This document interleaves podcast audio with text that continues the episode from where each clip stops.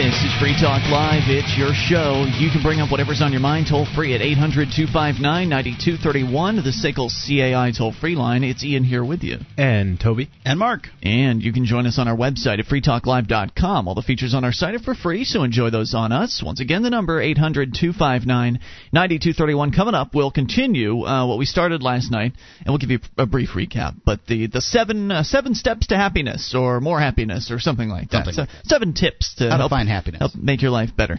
Uh, we'll get to those, but first we're going to the phones to an international call, I believe from Israel, and uh, his name is uh, is it Deuce? Yes, it's MC Deuce, my friend. MC Deuce in Israel. Now, uh, I've got you. We've got you on the line tonight because my uh, one of our former co-hosts, Johnson, apparently became aware of you through another uh, another radio show, and he says that you are somebody. Uh, if I Keith and the Girl, he, he he's a fan of Keith and the Girl, and uh, they're uh, close personal friends of mine. I uh, I uh, recommend their podcast uh, to all your listeners anyway you could hear. It is one. Of, it is one of the more KeithAndTheGirl.com. popular ones. It's uh, completely different from this show. It's a comedy uh, sh- uh, comedy show, and theirs theirs is an internet only thing. While we're a radio show, so you do understand you are actually on radio transmitters right now, and I think you. And uh, I'm happy for that, Great. that So- opportunity. I thank you, Ian. Uh, am I speaking with Ian? You've got there are three people here. Uh, myself, uh, Toby, Ian, and Toby, and Mark. Mark. That's correct. So uh, the reason we've And, got you uh, on is because, I, from what I'm told, you're an advocate of mandatory military service. Am I understanding that correct? Correct. Yes. Why? I'm a strong advocate of it. Yes, correct. Let's just start with why. Why are you an advocate of that? All right. Well, I mean, to give you some background. All right. I am also a uh, stand-up comedian, and uh, I, uh, I I actually moved to Israel from America about seven years ago, and uh, and um, I I'm a, I, I you know certain things I picked up from the culture here are certain things that that that I feel like you know it has given me a different perspective to look at uh, American society. Now, why did you And, move there? uh, Was it a family decision, or was this just something you did on your no, own? No, no, this was just me. Okay. It was just me. My my family's there. Uh, I like my family's been in America for six generations or more. I was born down south. I was born in uh in in, uh, in a small town outside of uh outside of Charleston, South Carolina. hmm Yeah. So you moved to Israel, and uh, Yes. did you have to serve time in the military as a result of that, or, or Yes, what? I, I, I, I served time in the military. I did my service, and I did, uh, and in fact, um, I'm still in reserves. I was uh, actually in the um, skirmish, or if you'd like to call it, the Second uh, Lebanon War. The one that happened last year or so? Correct. Okay. So, Last year and a month. and you believe that uh, this is a So it- beneficial thing? It's, it's a good. So you think that it's good um, for military service, but do you think that that it should be mandatory for all Americans? Oh yeah, oh yeah. I think that that that would benefit America greatly. Okay. I think it would benefit America greatly. I think it's something that that that uh, Americans need to have. I'd tell you something else that I think Americans need to have. It's programs like yourselves that are um, you know independently uh, produced and uh, and uh, it's it's a great uh, thing that I mean Keith and the Girl is what it is. It's a it, it's a very funny podcast. It's very uh, it's very edgy. Um, but I think that you know most of, but but in the on the whole the message is positive. You know that they put out a positive message. At the yeah, end of the day, I don't know if what it. your I don't know if your message is very positive though, and uh, I think that your message message is very very positive. You My seem to be. Uh, do you, very, uh, very you do understand though that what you're advocating is slavery? No, it's not slavery. I'm, It's not, I'm huh? talking about the. I'm talking about what slavery is. What's going on now? Because why? Who who who is the the you know? And and they they bash Kerry for saying this, but the truth. I mean, this is the truth of the matter. Is that uh, in America, uh, disadvantaged are more likely to join the army than the advantaged. And when true. you have and when you have the slant of the uh, media put put to it, you have more of a uh, of a uh, of of an old you know of this old American uh, values driving it. Meanwhile, their kids are not serving. I mean, I don't see Bush's kids serving in the army. I mean, I think that I think that people are forced to have a different perspective of what war is and why we're at war and uh, what it really means to the people that are dying. When when when more than you know, Right. I mean, look at the percentage of the U.S. uh, uh, you know, of U.S. citizens that are in the army. I think I, I believe it's less than two percent, and I, I mean, mm-hmm. I, I'm I'm pretty sure it's substantially less. But I mean that that that's a uh, it's a horrible way to uh, look at things. I mean, because you have so many more Americans who who are so pro like let's just you know kill and blow well, I would agree with you that absolutely nobody but soldiers nobody wants peace as much as a soldier wants peace. I I'm totally exactly. with you on that and I um I I get that. But what concerns me is that um, I, I didn't serve in the military, although I did do nine years in prison, and I think that it was a really great experience for me. I wouldn't, however, say that everybody should do three years in prison just because it was a good experience for me. Um, I'm sorry, man. What, you, you, who am I talking with? This is, this is Ian Mark. or this is Mark. Mark. Okay, Mark. Uh, can, can you go into it a little bit? Because I mean, I'm not as familiar with your program as I would like sure, to be. Sure. I, I, I got to tell you one thing though. I really do think that what you're doing out out here is great. Because why? I mean, like th- this uh, this new medium of podcast. Oh yeah, yeah, we're with you on that. It, I mean, we could talk about new media. That's fine, but we true, really true, want to true. focus All on right, the issue you here. Talk to me about Israel. Let's talk about Israel. But I, would like to give some background on who I'm talking with. So, Mark, sure. please explain me uh, uh, how you uh, ended up in, in prison, prison, for nine for. Nine years. I um mm-hmm. I, I well basically uh you know I got mix, mixed up in the wrong crowd and uh, had loyalties to the wrong guy and lied to the police about his involvement in a crime that I was there for and um mm. you know uh, the police didn't like that crap much so when it came what, time what to, what kind of crime are we talking murder. about? It was murder. Mm. So you know, it was it was So a you're- bad place to be. So your point, though, Mark, is that uh, you thought that you benefited from the time your time in, in jail, but you would never consider advocating that everybody spend two years in prison uh, because just because it benefited you. Uh, so it's I guess your point is, Mark, that uh, if, correct me if I'm wrong. Your, your point here is that uh, it's just because it's beneficial to you doesn't necessarily translate to it would be the best thing for everybody else. That's right? correct. And so the same thing. Can you see how that might apply to military service, to where it may not be in everybody's best interest to spend X amount of Now, years of their life Let and me tell you something. I working think for the government? Most people have this uh, vision of military service. They're, they imagine, uh, you know, saving Private Ryan, that they're out on the front lines, that they're storming the beach at Normandy. That's not the case. I That's not the issue, plenty, though. That- there's, there's plenty of things And- to do. Deuce, and I'm saying MC that if, Deuce, that's if not the had, issue. If we had, can, can, can I just uh, say Sure. my point? Go ahead. It, that that that if it, it's not necessarily just military service. It's it's this thing of of you have put in like everybody else around you. Everybody, no matter what color, no matter what race, no matter whatever, they are giving. They are donating. They're they are giving up three years, two years of their time to serve the country. Yeah, now, it's not a donation. Now, it donation. doesn't mean that it doesn't mean that they have to be uh, fighters and and and you know storming the beach at Normandy. It means that they have to be sitting at a computer at a desk all day doing nothing. There or Right, but what if I don't want to do that? What if, what are you going to do to me who But says no? what I'm don't want to do this. Are you going to throw me in jail if I don't want to no, no. sign up for Well, it? You know what? You know what? That this is what I'm saying. I'm saying right now, Americans would be better off with that situation. Why? And I'll tell you why. Because because the, the the thing is that uh, you don't appreciate what what you have, the freedoms that you do have, the freedoms to say, "Hey, I don't feel like doing this." I don't think you, And can know what? really say whether or not It- it we doesn't appreciate it- that, Deuce. I don't I think, that you have I that think it's ability a to say that. Service thing. well, what kind of freedoms do you have if you're forced to sign up for the army for three years? That's not really freedom, is it? If you don't have the freedom to say no. No, but you know what you do appreciate? You appreciate what what what you contributed. You you know that you contributed to to society. But Let's no, say- it's not a let's say- contribution. You, I think you, you're getting your terms wrong. It's not a contribution, nor is it a donation if you're forced into doing something. And you do No, no, understand that there on. is force right. involved, it's not right, a Deuce?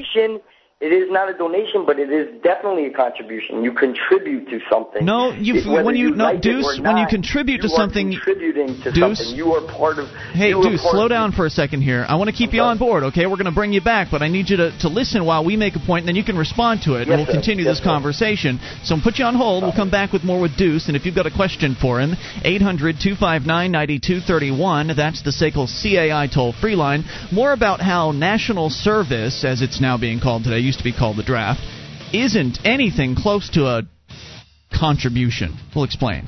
This is Free Talk Live. This is Free Talk Live. It's your show, and you can bring up whatever's on your mind toll free at 800 259 9231. That is the SACL CAI toll free line, and it's Ian here with you. And Toby. And Mark. 800 259 9231. You can join us on our website at freetalklive.com. The wiki's there, over 1,400 pages, created by listeners just like you. Head over to wiki wiki.freetalklive.com to get interactive. It's free, like everything else is on our site, wiki.freetalklive.com. And your mattress was likely manufactured using all kinds of disturbing chemicals. Does this bother you? Well, it bothers some scientists, especially in the case of young children. Savvy Rest mattresses are made of 100% natural latex rubber, organic wool, and organic cotton. Try their crib mattresses too. SavvyRest.com. For the sleep you've been dreaming of, that's SavvyRest.com. As we go back to MC Deuce, uh, he's an American now living in Israel. He uh, moved over there what seven years ago, and uh, then apparently had to join their military because they have mandatory um, service over there. He seems pretty happy about it. And he seems very happy about it. In fact, it was such a positive experience in his life. He wants to force everyone to uh, go through the same experience. So it's nice a recommendation. Well, I just don't know if uh, if Deuce, if you've uh, actually figured out yet that you are talking about forcing people to do things that they may or may not want to do, and you you know you label it all kinds of nice sounding words like a contribution or a donation, um, and contribution is a word that connotates a voluntary choice. Uh, in that if I'm walking out of the uh, the Target store during the holiday season and there's a little guy ringing a bell for the Salvation Army, and I toss a few cents or you know a quarter or whatever into his into his little tin, then then that's a contribution. I've I've decided on my own volition to give of myself, in this case my my hard-earned money, to this organization. I have contributed to them. But if that guy were to put a gun in my face and demand money from me, then I don't think you could label that a contribution, could you? Uh, you you you you're right. You're right. I, I'm, I'm not. Listen, this is not what I'm. Uh, I'm leaving. I'm saying what what what is the word contribute? Contribute is to is is to give of something. Okay. Now, what I'm trying to say is that you know, I mean, I know how you painted it over here in the intro that I'm some sort of nut that thinks that everybody's got to go into the military. I'm not saying that. I'm not saying that even if it's if it's military, it's it's some sort of service to the country. Why? Okay, because right. Let me stop you there. Today, kids today. Hold on. Let me let me hear me out. I'm saying that, that, that, that this is that this is something that instills in people pride. Why pride? Because you're actually contributing. It would instill in me you're anger, Deuce. To your society. I would be angry, not prideful. I'm sorry. I would be angry about that, not prideful. And by the way, yeah, it's not you know service to the country. It's this, this is what I'm trying to say. I'm sorry, and and uh, I, I I believe I could use the term uh, the B word in that respect because uh-huh. it's meaning crying and moaning you know what I mean? Yeah, I, I know uh, what you mean. So I don't know if I'm allowed to, but I you, know that you are allowed uh, to. Okay, that's fine. Standards have been. So okay, so I mean, everybody is going to obviously, you know, bitch and moan about it, but everybody goes through it. And now think about that. Think about the equalizing factor that has on people and their mindset, and think about that what that has when when we're going to send off freaking, you know, all these soldiers to go and, you know, they're they're they're running out of room to bury them in America. Okay, these are heroes. These are heroes, and and and and their fight is going unrealized by 98 percent or more of well, the nation. Well, the idea the, why? it, because it doesn't affect them. Don't you don't you understand what I'm trying to say? I understand where you're coming from uh, Deuce, and and I we would like to bring the troops home. We'd like to end the whole conflict in Iraq and bring the troops home from around the world. So that's a whole other issue. And if what you're talking about is national service, and you mean working for the government in a variety of different areas, let's say the Peace Corps, going and you know bringing food to people and whatever. Think, think about how much more we could get accomplished with less tax dollars. Why? Because this is something that every uh, well, you've been you, you seem to be to go through just like high school, just like whatever. Yeah, and high school sucks too. Like you see, uh, one of the things that we point out here on Free Talk Live all the time is that government is just awful at doing anything that it that it uh, that it sets out to do. It's just not very efficient. Uh, it doesn't have the same marketplace incentives that uh, business people do or charities do.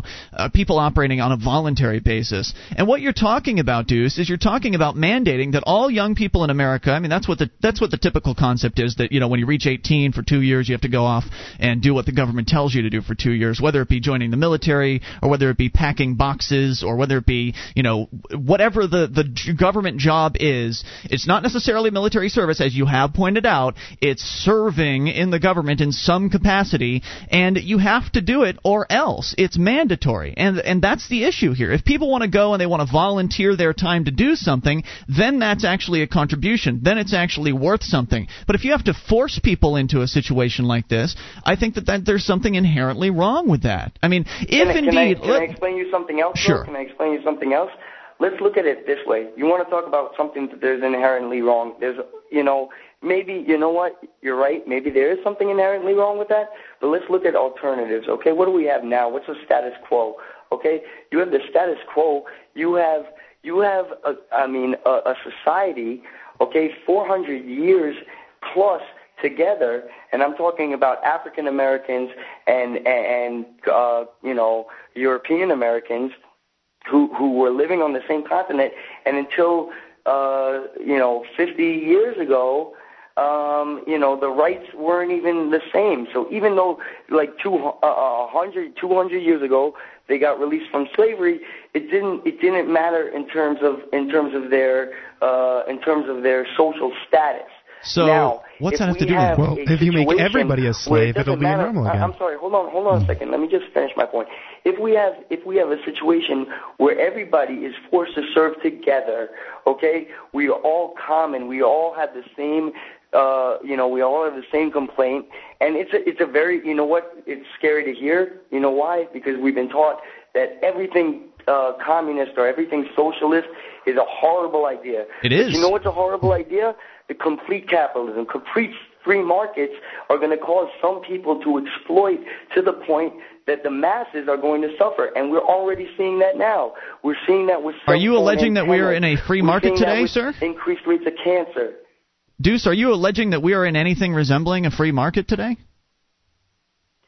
I'm saying that we we we we are uh, we are you know we're trying to be a free market. No. That's, sorry, that's we're the point of not. Um, no, you, you you must have learned all your you know terms from your government high school class or uh, government college class on uh, economics. Sure, hold on, hold on because uh, because we don't have a free let market just- today. The fact is the Mark, marketplace isn't this free. is Mark- It- you're talking to Ian right now. If I have to go Ian, out and I have to beg Ian, the government friend, for permission Ian, to allow Ian, me to do hold on, business, you don't have a free market, Deuce. There's no free market in America. No, what we I have is a socialist country. Free market. Hold on, Ian. Ian, I'm not arguing about this, and and, and I, I resent the fact that first of all that you're jumping on me and attacking me for for for no reason. This is not something that I tried to represent. A that we have some sort of free market. I'm not alleging that we have uh, any perfect free market society.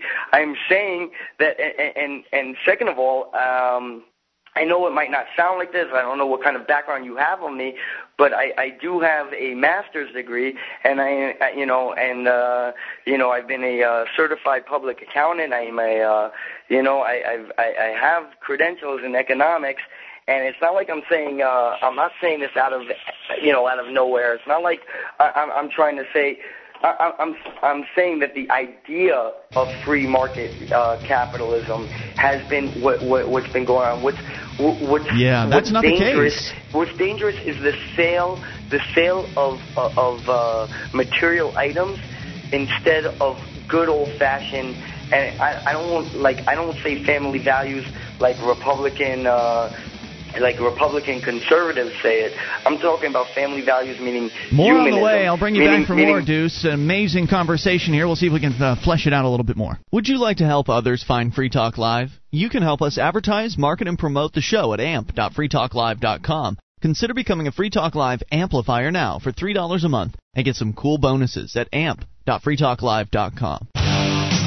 This is Free Talk Live. It's your show. The number is 800 259 9231. SACL CAI toll free line. It's Ian here with you. And Toby. And Mark. 1 800 259 9231. You can join us on our website at freetalklive.com. All the features on the site are for free. We've got updates. Get signed up. We'll keep you in the loop whenever there's something fresh to announce about the show. Go to updates.freetalklive.com to get on the list. That's updates.freetalklive.com. You got questions about the liquidity crisis, the China option, and the Fed chairman's unenviable choice between hyperinflation or deflationary implosion followed by hyperinflation? Visit d2z.org. or contact Troy at d2z.org. That's d2z.org. All right, we're on the line with MC Deuce, who is uh, being a pretty good sport here, considering we're kind of jumping down his throat. Who's on, we? Uh, well, I am. And, Okay, there you go. know, Toby maybe I'm a little bit. to. Uh, There you are. Some of my some people think I make sense, my friend. Oh, I'm sure a lot of people do. A lot I'm of not people. saying I agree with. scares me. I'm not s- s- saying I agree with the MC Deuce. I'm just saying that uh, I think that there's better ways to convince people. a lot of people went through the same process you did. You pointed out you've got a master's degree, you went to school, you learned about economics, but unfortunately, when you're learning about economics at uh, these universities in this country, you aren't necessarily learning about, well, the correct economic system. Uh, but I don't really want to get into that. Um, but I w- really Okay, want to point I, out, I was want to go back to. that if you if you want to talk about a, a brilliant way to view economics and what it really means in society, and not from an academic point of view and from a realistic humanistic point of view, I recommend the book Freakonomics. You know, like that that that that that right there is a is a real treasure of uh, of of pure reason and thought in terms of. Uh, in terms of how society works. Now we've actually got a, we we've actually got some phone calls I think coming in for you. We're going to get to those here in a few moments. You, you don't mind taking a call Can I or two, say right? one thing, by the way? Because uh, um, you know, my co-host, I have a podcast of my own, Uh-huh. and uh, I didn't come on the show to promote it or anything. But if you Give it a plug. You might as well. Give it a plug.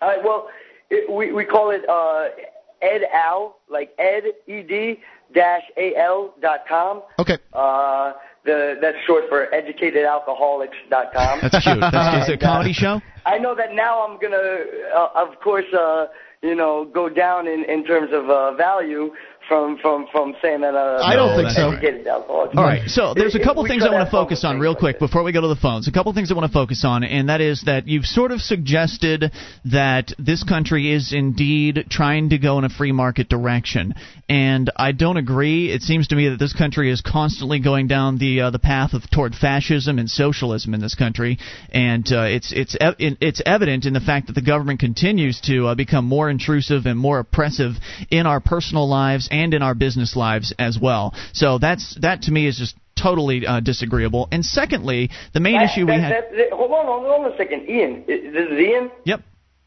Okay, Ian, I agree completely. That this is exactly what scares me is the fact that that that, that they're they're masking what what happened to be like what what our ideals were like of this free market economy, which I believe in. I'm, I'm I believe in capitalism too. I am I, I'm not, but I believe that there's in economics the theory is this. Okay, that that that yes you have uh, you know you know you'll have communism where somebody could easily uh, manipulate the the the the you know the masses, or you have uh, capitalism where it's supposed to be that that that the greatest succeed, but you know that that that those with uh, uh, their performance could could succeed, but it's not like that in reality. It's not going to work perfect like in in. in any Well, that's system. because there's a And government there's- around. That's why in all graphs, in, in all economic equations, the variable for government and public good is involved. It's not like there, you know, if, if you ever studied economics, I don't know how much you studied it, but if you ever look at the graph, the graph always has to include something about about the uh, economic good. I mean, there's something that doesn't come. You know, in, in, in a free, there's no per, there's no such thing as a perfect free market. We cannot. That's because there's a have- government around. As long as there's a government, you're right. We can't have a free market. And it's my goal to get rid of the government entirely so we can actually have that free market. Now, the other Yeah, thing we were then, talking about you, is. you need a government. Come on now. Well, I disagree, Let's- and let's that's a whole other crazy. Let's conversation. not be totally anarchist. Hmm. Ian, how how do you expect to live? How do you expect to, to raise a family in, in an environment where we have no laws and no society? No, well, you're wrong about that. Just because about anybody? just because there's no government, uh, Deuce, doesn't mean that there's necessarily not laws. I have private property, and I can set whatever rules I want on my property. You can call those laws if you want to. Uh, for instance, I might ask you to take your shoes stop- off when you come in. to come stop you from saying one day? What's to stop you from saying one day, or my next door neighbor from saying one day, "Hey, my new law says that I own your property, so I'm coming. Guess what? I'm coming on your your lawn, and I got my chauffeur shotgun, and we're gonna get busy." Well, I guess dude, your I gun mean- would stop it, wouldn't it? Yeah, well, Yeah. do you want to live in that kind of society, dude? Come on, what's wrong with you? Well, I- I you really hold on a second. Are you really where- telling me? where- Wait a where- minute, Deuce. Are you telling me the reason why my neighbors aren't coming in here, kicking in the door right now, trying to kill me, is because there are police somewhere in this town? Is that why that people get along? Is it because of government that Let me tell people can. Interact with one like another? Police. I don't like police. either, dude. I'm trying to tell you something. Let me let, let, let, let me get this through to you. You're a conflicted man, dude. I'm not- conflicted I'm not- man. No, I'm not conflicted. Everybody is everybody in their in life right now is conflicted. The the the solution to me seems so obvious and so clear. Force everyone Okay? into military and, service? And yet, and yet and yet even I will get weak from it. This is this is the real deal. This is the the message. And All right, give it to me, is Deuce. the golden rule. The message is the golden rule, and we don't have respect for people anymore. I like you the golden wanna rule. live to a society. Treat others as you would like to be treated. And now The problem is, if you like to be treated in a bad way, it doesn't mean you should treat others in a bad way. that's too. true. Now let's go back to the main issue at, at hand, don't and then we're going to go to the phones. Deuce, we're going to go to the phones here in a moment. But uh, what I want to touch on here is the the whole idea that uh, this national service thing should be going on in a in a free country. Now, if you want to go and you know live in some uh, despotic nation, well, okay, that's that's fine. But in a free country, you're supposed to be able to choose your own life for yourself. Well, that suggests uh, you're. It, it, it sounds like you're suggesting that Israel's a despotic nation. It absolutely is not. that's not what I was suggesting No, at by the all. way, that, it, it didn't even sound like that. But I'll Okay. tell you what it did sound like. I'll tell you what it did sound like. Think about it like this. Then should those same people in that country who decided, hey, I don't want to go to the army, be able to vote that some people do go to the army? No, and some of people course not. will die? No. They're, they're fellow man, they're, they're brothers and sisters. I mean, they're, they're fellow nation members. Why? I don't have to do the army, but you know what? I'm going to vote for Bush because I want to freaking, you know, kill everything in the Middle East. I don't care. Well, democracy is a whole other issue, and that's a problem on its own. But um, but anyway, you know, if if indeed you want to impose a national service system on America, what will the punishment be for someone who decides they don't want to participate? Same thing as the punishments here. Longer time. You got you you, you sit you sit in a bull uh, I'm sorry bull crap uh, a bull duty uh, jail. You know what I mean? So Where- okay, where so jail do- time. What's what's the appropriate well, amount no, of time? but it's not like a jail. We're not talking about jail like uh, Oz here. We're talking about jail where basically your duties are to clean the kitchen, set I don't things wanna do that. make things right. I just want to. like, I want to do my radio show. I want to go and be on the radio. How about that? How, can I go and do that in the jail? Maybe I don't Yeah. know. I don't know how. it See. I don't want to be the government serf, man. I want to be able to make my own decisions for my own life. What's wrong with but, that? But true, but but as a as a citizen of the world and as a and, and I'm as not a member citizen of the world society, and- as a member of society, we should constantly be asking ourselves, what are we doing to make you know society better? That's a reasonable I mean, I question. think that's the point of your show too. I mean, I, I don't want to disrespect you. I think you have the same ideas as me. I just think that your your perspective or the way that you're looking at it has been kind of grilled into you. I'm all for takes- improving takes- society, Deuce. All for impro- making things, making life better. But you don't do that by forcing someone into a, a uh, an, an involuntary system like national service. Let's go to the phones and talk to uh, Matt in Philly. Matt, you're on with MC Deuce in Israel. Hey, Ian, what's going on? You're on with Deuce. What's on your mind, Matt? Go ahead. Oh man, I don't even know where to begin. Um, and he he's advocating national service. he can talk to you. He's right here. He's on the line with you. I'm with Okay, you. uh, MC Deuce, is that right? All And- right, all right. Hi, no, how need, are no you? need to get personal. You should man. get your question I- out, I- Matt. You've I- got a short amount of time. Get your question is question how, out. How are we supposed to respect this man's opinion when he comes from a country that doesn't let? He's an Amer- he's an American. religion- He moved to Israel. He's okay, an American. fine. He's an expatriate American who lives in Israel, and he moved to a country that supports a policy that doesn't let a Gentile marry a Jew or a you know a Buddhist marry a Jew. A Well, I don't know what their policies are over in Israel. I don't really want to talk That's about. Israel. We're talking about up. You can American. And I'll let you if you can if you can I- I hold on, put them both on hold. If uh, if Matt can come up with a question produce. We'll bring him back. 800-259-9231 if you've got a question for MC Deuce, advocate of national service. He wants to make the world better, and I'm all for that. Yep. It's just forcing people to do it. Eh, that's my issue. This is Free Talk Live. This is Free Talk Live. It's your show, and you can take control of the airwaves toll free at 1 800 259 9231. That's the SACL CAI toll free line, and it's Ian here with you. And Toby. And Mark. And you can join us on our website. FreeTalkLive.com is the place to go. The features on the site for free. So enjoy those on us. And if you like the show, you want to help support Free Talk Live, then go shopping at Amazon.freetalklive.com. When you start shopping through that link, Free Talk Live gets a cut, a percentage of your sale. Uh, in 41 categories you can shop in. I mean, pretty much anything that you need to buy they sell it at amazon.freetalklive.com as we go back to uh, El Deuce, or not El Deuce, MC Deuce. El Duque is yeah. what you were thinking of. Yeah, yeah, yeah. MC Deuce is on the line with us. He's an American who moved to Israel. He uh, was then, um, I guess it was mandatory that he spent two years in their military over there and uh, he liked it. He enjoyed the uh, the occasion, and he thinks it's something that everybody should do by force of law. Now, that's where we uh, part roads here, uh, MC Deuce. Is that I think that if you want to make the world a better place, you should do it on a voluntary basis, not trying to force people into some sort of uh, world betterment program. MC Deuce. I, I see where we part ways. I don't really necessarily think that we have a part in ways. I think that um, it's just the perspective that you have on on how how uh, things should work is uh, a little bit um, limited in scope. And why? I mean, I know this growing up. I grew up in the South. I, uh, you know, I, I didn't come from a very, uh, uh, you know, I came from a family that has a lot of U.S. Um, I have a lot of family in the U.S. military. Mm-hmm. and I, I I have you know like the most respect for him, and that's the exact thing. I, I understand what it's like to put yourself to be forced to put yourself at risk. Okay, it's not like I am a uh, uh, Rambo or something that was able to go in and and and you know and and do something. I didn't have that much training or that much experience in this kind of operation that that we did last year, and. uh you know, and that's just how it was. Why? Because people were shooting at your place. Now, what happens is America has decided seven years ago, and uh, you know, and everybody was uh, agreed, you know, that we're at war with terrorists. America didn't decide that. Uh, and, and, and and and what we're doing though now is it really stopping terrorists or what what's really going on? Nobody nobody has any. What I'm saying is that that what national service instills in you is is, is a brotherhood. Is is something that where you're not saying, "Hey, I believe in the war, but I'm not going to serve." But I definitely believe in this, so I'm voting for Bush. I'm.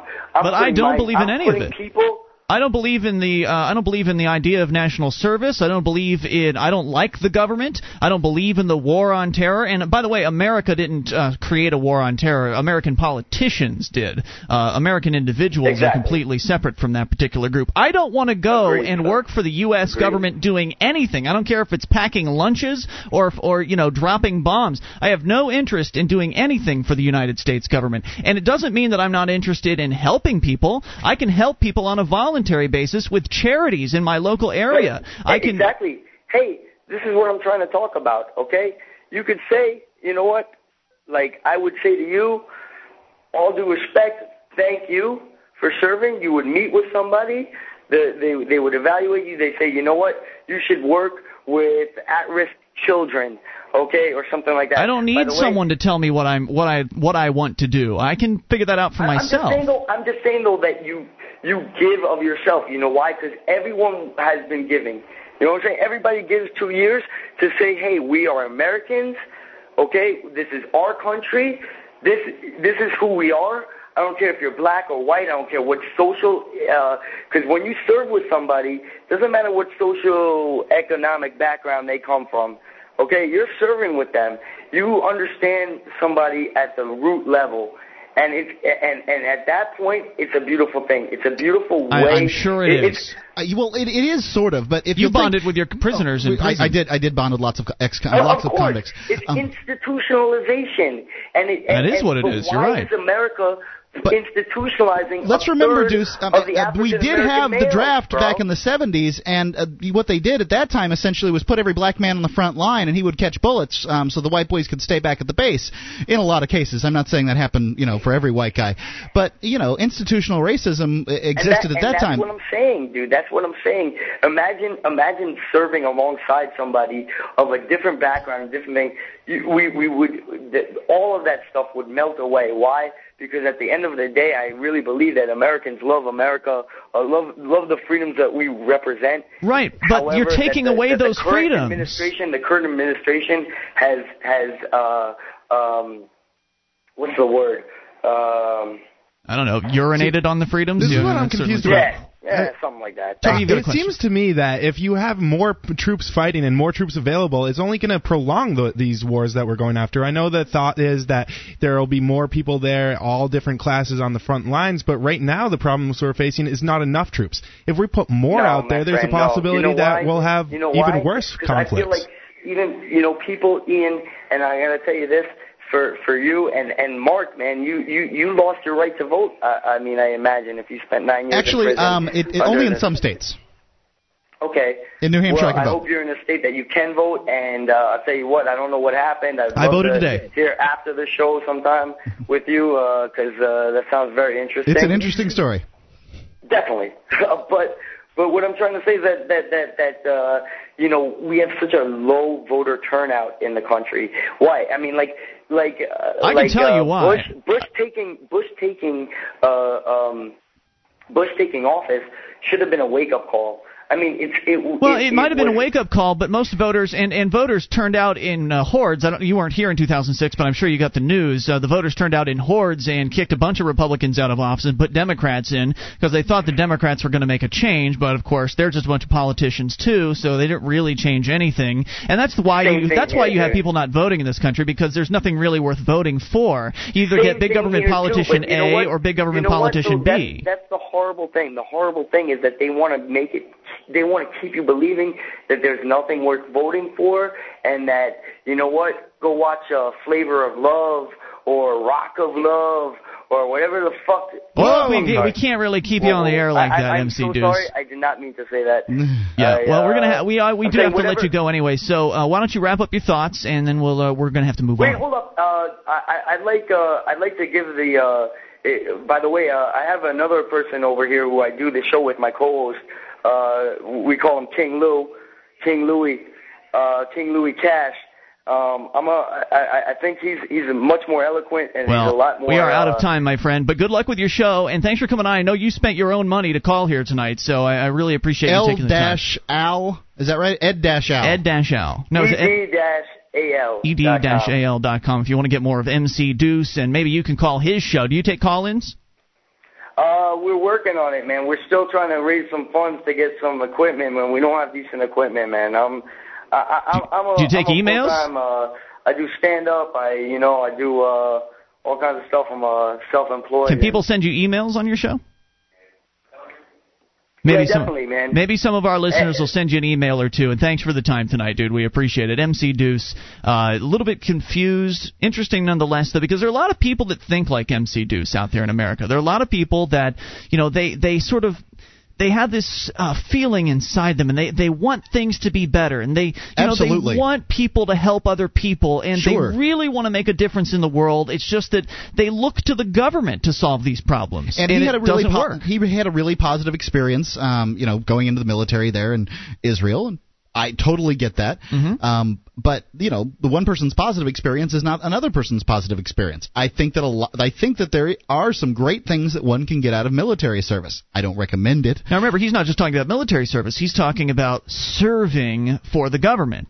So you could be going and doing all sorts of different governmental tasks. Everyone a bureaucrat, basically. Right, everybody becomes a bureaucrat for two years, except you're an unpaid bureaucrat because you're volunteering, but you're not really volunteering because it's mandatory. It's national service. So you're an unpaid bureaucrat, which is like the worst of the worst. uh, and you know, it's just you don't get the, the- society doesn't get better because everybody be, is forced to become a slave, and that's what national service does. If you can't, if, if you turn 18 and the thing you have to do with your life at that point is go and work for the government for two years for no pay.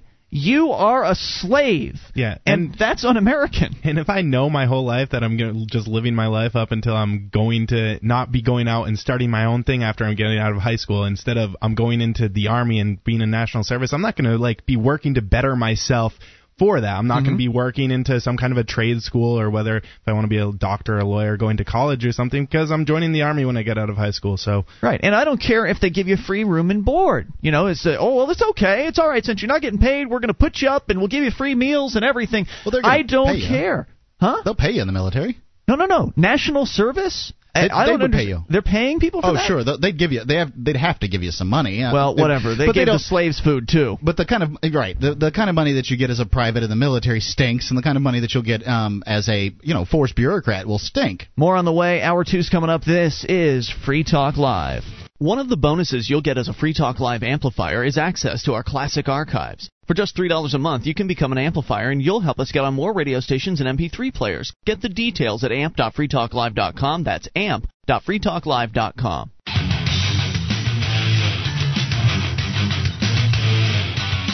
This is Free Talk Live. We're launching into hour number two of the program, and you can bring up whatever's on your mind toll free at 800 259 9231, the SACL CAI toll free line. It's Ian here with you. And Toby. And Mark, 1 800 259 9231. Join us on our website at freetalklive.com. The features on the site are for free, so enjoy those on us. That again, freetalklive.com. As we go right into the phone calls and talk to, I believe, uh, Matt in Philadelphia is back with us. Uh, Matt, you're on Free Talk Live. Hello.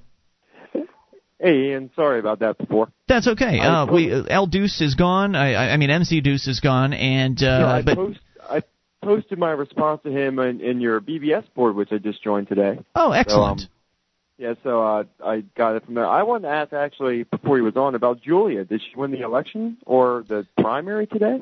Well, there wasn't really a situation of winning or losing the primary. Um, there were two candidates uh, running for Ward 4 here for city councilor in Yeah. Keene, New Hampshire. Right. The And- only thing that could have been affected today is the order the names appear on the ballot. So if she had Oh. won today, she would have appeared first on the ballot, and because right now she's appearing second on the ballot. We're talking about my girlfriend Julia, who's running for city council here in and, Keene, co- New Hampshire. and co-host. Uh, right, and co-host of the show. And uh, actually, turns out she got over 160 votes, while her opponent received over 300 votes in today's primary. Which is so. it's really good because it um the it, it shows how many votes she can get with really doing nothing at this point. Right. And all she's she, done is fill out a couple questionnaires, what, like her what she has to do from this point on. Yeah. So, uh, does that answer your question? Yep, that's it. And um, keep up the good work, guys. Thanks, Matt. We appreciate the call. 800 259 9231 to a different Matt, this one in Illinois on the amplifier line. Hello. Hi, gentlemen. How are you tonight? Great. What's on your mind? Um, I was just wanted to say to this gentleman that thinks that um, we ought to have mandatory national service. Back when I started college, I thought about joining the Reserve Officer Training Corps to have them pay my way through college. Mm-hmm. Now, the reason I didn't, believe it or not, because I was young and stupid at the time, and this guy sounded young too, so I don't know how smart or stupid he is, but I was young and stupid. And I didn't join because there wasn't a war going on. So I figured it'd be worthless. Why join the army if there's no war going on? No excitement. And um, yeah. But uh, anyway, the point is, is I am really glad that I didn't join the army. I think my life turned out great. If I hadn't joined the army, I would have never met the woman I met. Or if I had joined the army, I would have never met the woman I met. I had never had my first kid, and she would have never grown up to been the adult she was. When you start messing with people's lives like that, you have no idea what you're changing.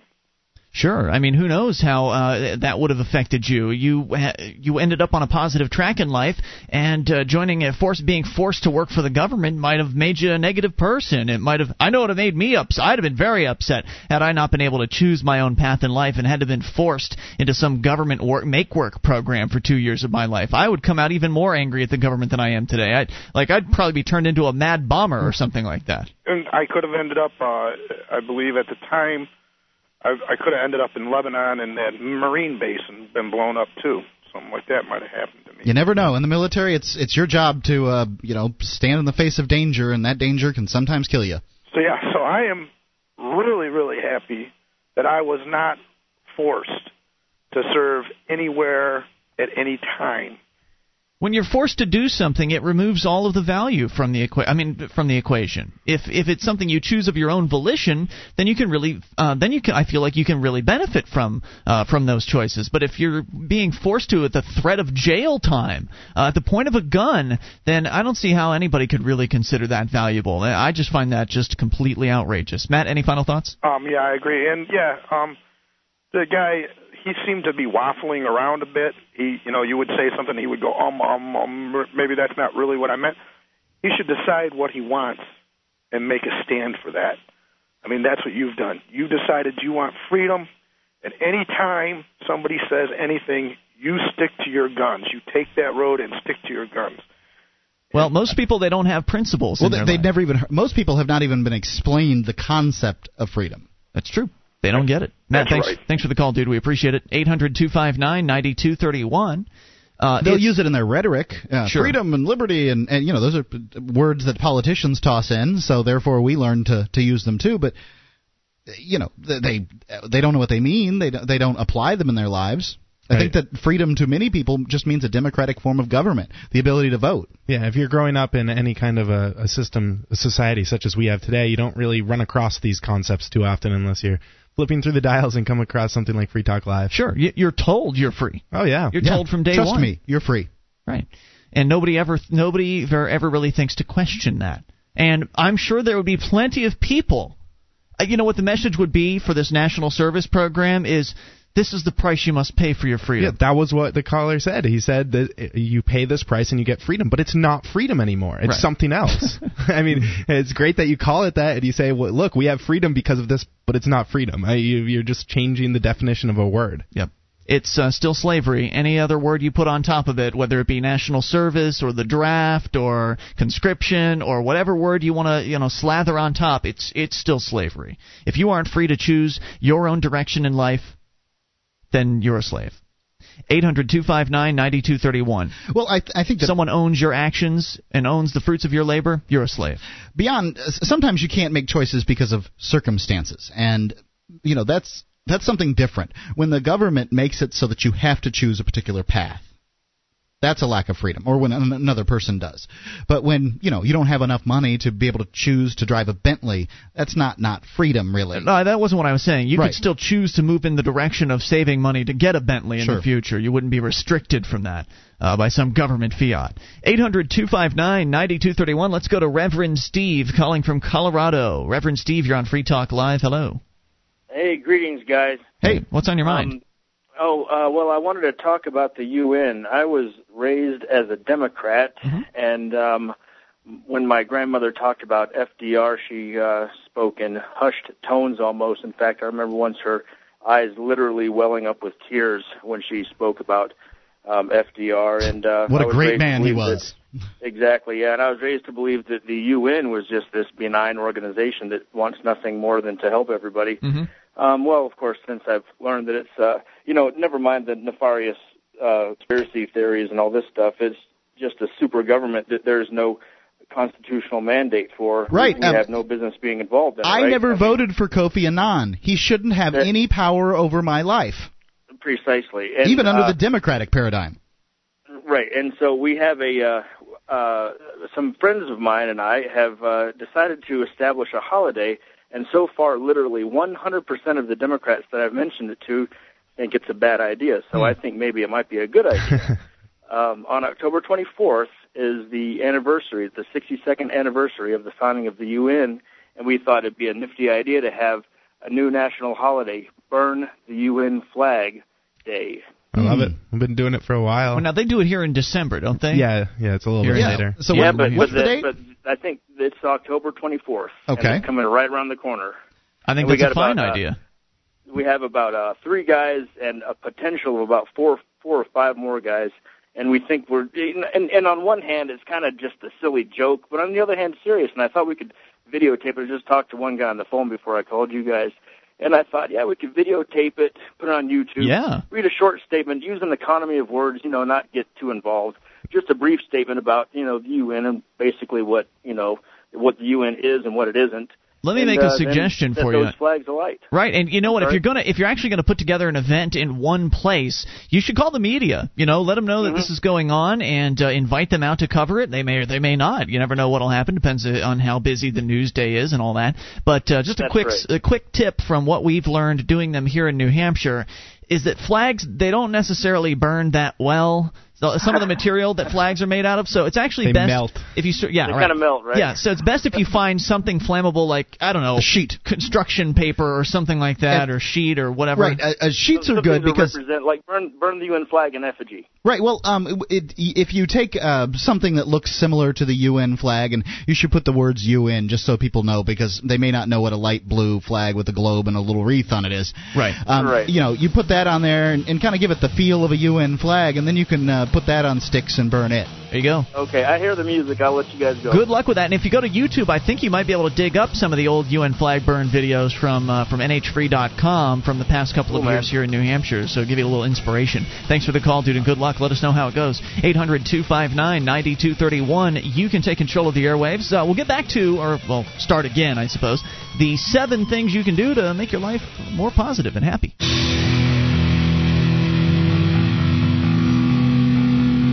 This is Free Talk Live. It's your show. You can bring up whatever you want toll free. 800 259 9231. SACL's CAI toll free line. Ian here with you. And Toby. And Mark. And you can join us on our website at freetalklive.com. The features on the site are for free, including live streams, broadband version of the show, and a dial up version as well. Both for you, for free. freetalklive.com. So enjoy those on us. And perhaps you might just own or know someone who does a company that's struggling to collect money owed from past due accounts. Delinquent accounts are pl- uh, problematic not only from the standpoint of diminished re- revenues, but businesses find themselves sidetracked by the arduous task of trying to collect on these accounts. You know, you've got business to do. Right. Not Uh, and you didn't you didn't get into business uh, for the purpose of doing collections. Right. Consequently, valuable time and resources are pulled away from principal operations. SACL CAI liberates businesses from inefficiencies and the vexing task of collections. SACL CAI. See their banner right at the, th- uh, the top of freetalklive.com. Our number is 800 259 9231. Ladies come first on Free Talk Live. Let's go to Pam in Missouri. Pam, you're on Free Talk Live with Ian Toby and Mark. Hello. Hello, how are you? Great. What's on your mind, Pam? Well, I was very surprised by the suggestion that um, that Americans serve mandatory in the military, and I am very supportive of the military. I have family members that have been in the military. My grandfather, my father, family members Mm-hmm. that signed up. Right. They volunteered, Mm-hmm. but as a history teacher, I also know for a fact immigrants left other countries to avoid mandatory serving in their militaries. Mm-hmm. America is not about mandatory servants serving it in the military. It certainly military. isn't, and it should not happen. It, now, not only should it not be that we should be forced to serve in the military, we also shouldn't be forced to work for the government in any way, shape, or form. Wouldn't you agree? any capacity, any capacity at all. The founding fathers of this nation would have gone stark raving mad at the suggestions. Sure. Patrick Henry would have streaked naked mm-hmm. through Congress over it. Certainly possible. We are with you 100%, Pam.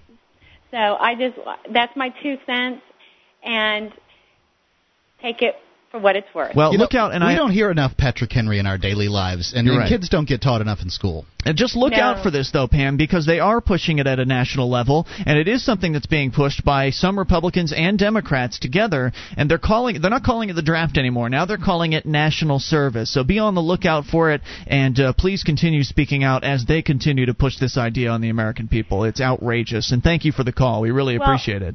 I can tell you one thing. Last year at the school that I was at, when the, you know, they have had people come into the schools, and um, the school I had, we had ROTC officers, hmm and to say something of the ROTC officers that were at my building, which I will not name them because they could possibly have trouble as a result, but they refused to let recruiters speak to the students unless they spoke to their parents first and had permission from them. Well, that's good to know. I'm At glad to, glad to hear I mean, at least they didn't let the, them go straight to the kids, Right. which a lot of people are doing. Yeah, I'd rather they not be on campus in the first place, but when No. you've got government schools, inevitably the government military is going to be allowed in there. Thanks for the call, Pam. We appreciate it. 800 259 9231. Just another argument against government schools, of course. Uh, let's let the market handle that. Let's continue with the phone calls and talk to Tom in New Hampshire. Tom, you're on Free Talk Live. Hello. Uh, yeah, a good uh, example of what um, Matt was bringing up there would be the song uh, "Leaving on a Jet Plane." Uh, you know, Will you listen sing a few bars song- for us, Tom? Uh, no, about the guy. Yeah, I mean, he's going off to war. He's leaving on a jet plane, and it- it's this uh, uh, difficult. Uh, you know, yeah, it's a, a very emotional farewell to uh, his girlfriend or his Oh, wife babe, I hate is. to go. Yeah. Now, uh, another example of the government uh, trying to uh, interfere too much with the the rights and the lives of innocent people is, you know, you know in some states, uh, fags get to adopt children. Cigarettes? No, uh, queers get to adopt children legally in some states. Are you homophobic, or are you just like using those terms? Uh, what do you mean? I don't know. Just I, when I hear those terms, I sort of think nasty thoughts, and it, it, they just don't seem like the nicest, uh, the friendliest of terms. Am I alone on this one here? Oh, it was, it was a seems little a little- shocking Yeah, it me seems too. a little insensitive. Seems a little harsh, Tom. I mean, do you have something against gay people? Uh, well, when these kids grow up uh, to be like about 14, and I mean, maybe they were adopted when they were real little b- before they realized that uh, they should raise any objection to it, and now they're like uh, 13 or 14, and they start to realize there's something seriously wrong. Wait, are you saying there's something sick wrong with a gay couple adopting children? puppies. Absolutely. What is? What could possibly be wrong about that? uh, because then then the children are going to be raised by queers instead of by uh, you know You are homophobic, aren't you, Tom? No. I think so. But anyway, as I was trying to say, what happens What's wrong? when, If, well, hold on now. Wait, what's wrong with them being raised by gay people?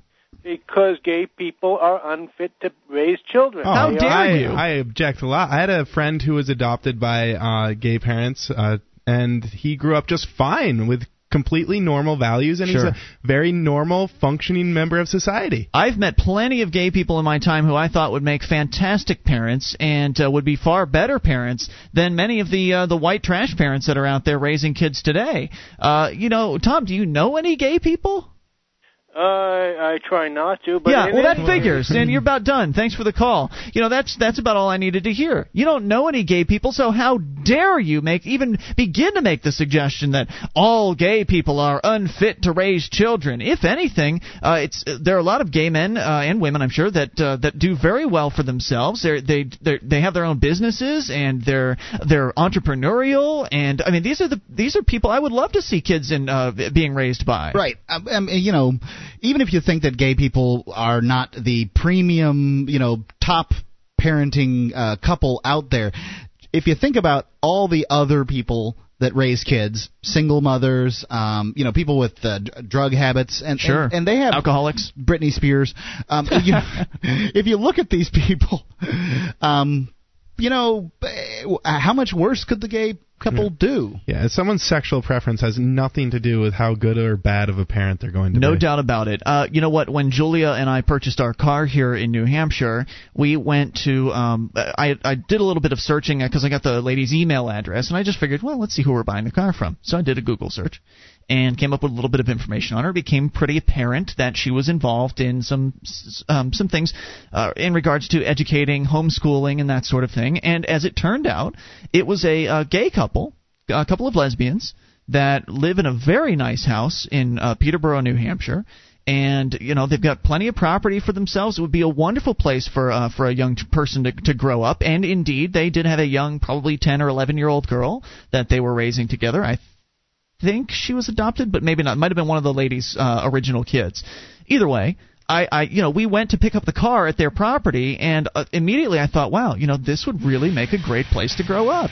And they were just a, a friendly couple, uh, beautiful home. Well, really, The the property and the home don't necessarily make a good family life. Um, well, but if you walk into somebody's house and it's trashed, and you've got somebody yelling in the back, It's you know, at the top of their lungs, you know, yelling uh, profanities, then yeah, that's pretty indicator, pretty good indicator that uh, kids don't really belong in that household. This was a very wholesome looking place, looked like a great place to grow up. Anyway, more on the way. This is Free Talk Live. With your help, we can spread the message of liberty around the world. Consider becoming a Free Talk Live amplifier for just $3 a month now at amp.freetalklive.com. If you can't afford it, keep enjoying us for free. If you can spare the three, visit amp.freetalklive.com.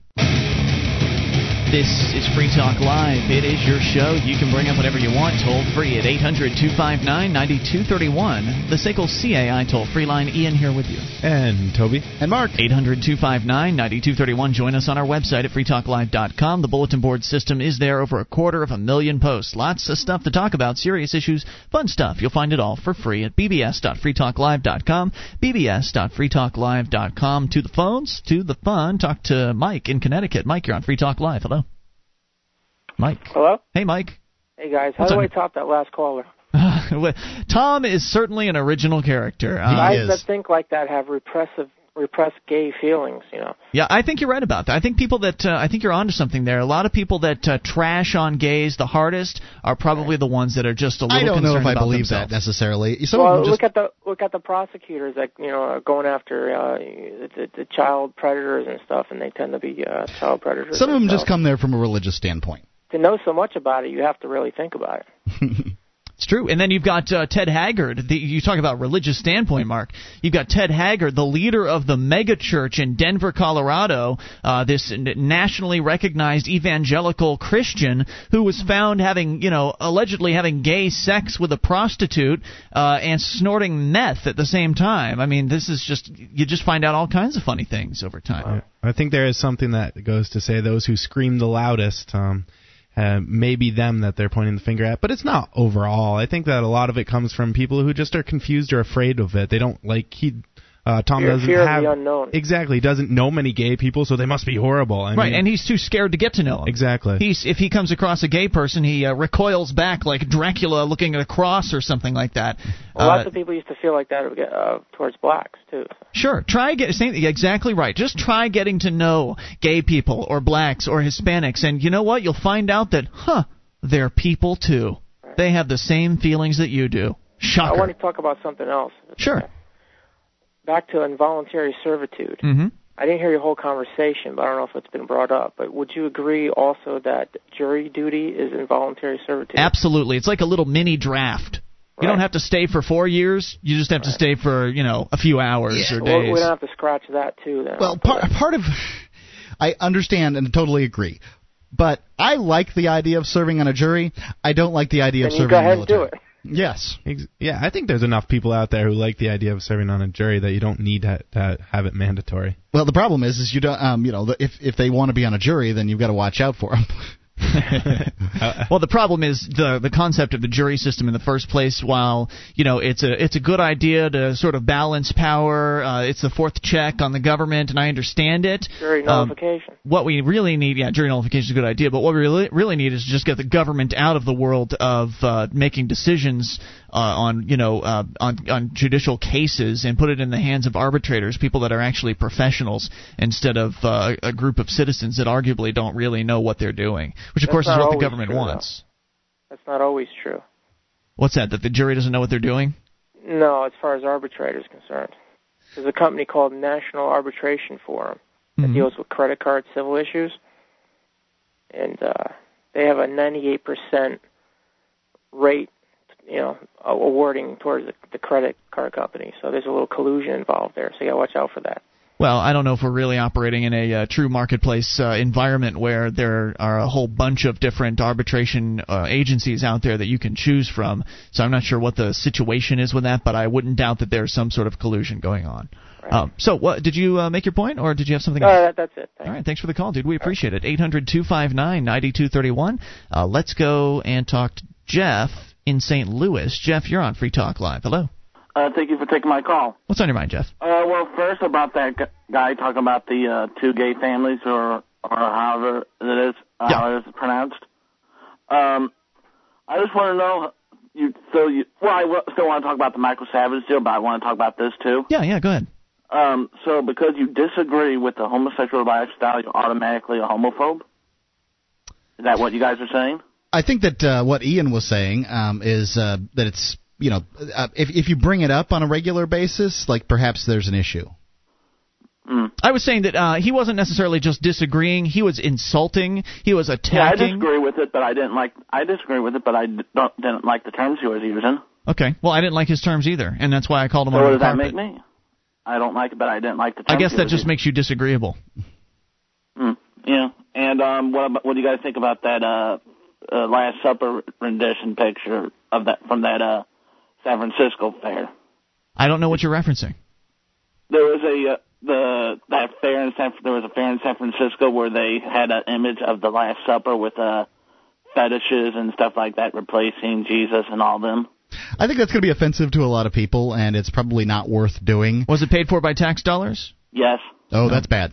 I don't think that we need to have tax dollars going to pay any sort of artists to do anything whatsoever. I don't like care the if it's last group is okay to offend as Christians in this country because you don't see anything coming out against people uh, insulting Christians or anything like that. Well, I think a, pe- a lot of people feel like um, the Christians are in a majority, or at least they're a very vocal and powerful minority. So that means they can't be offended. Wait, wait, wait, wait. I think that they feel that, um, that, you know, and they feel like they're under the thumb of Christians in a lot of ways.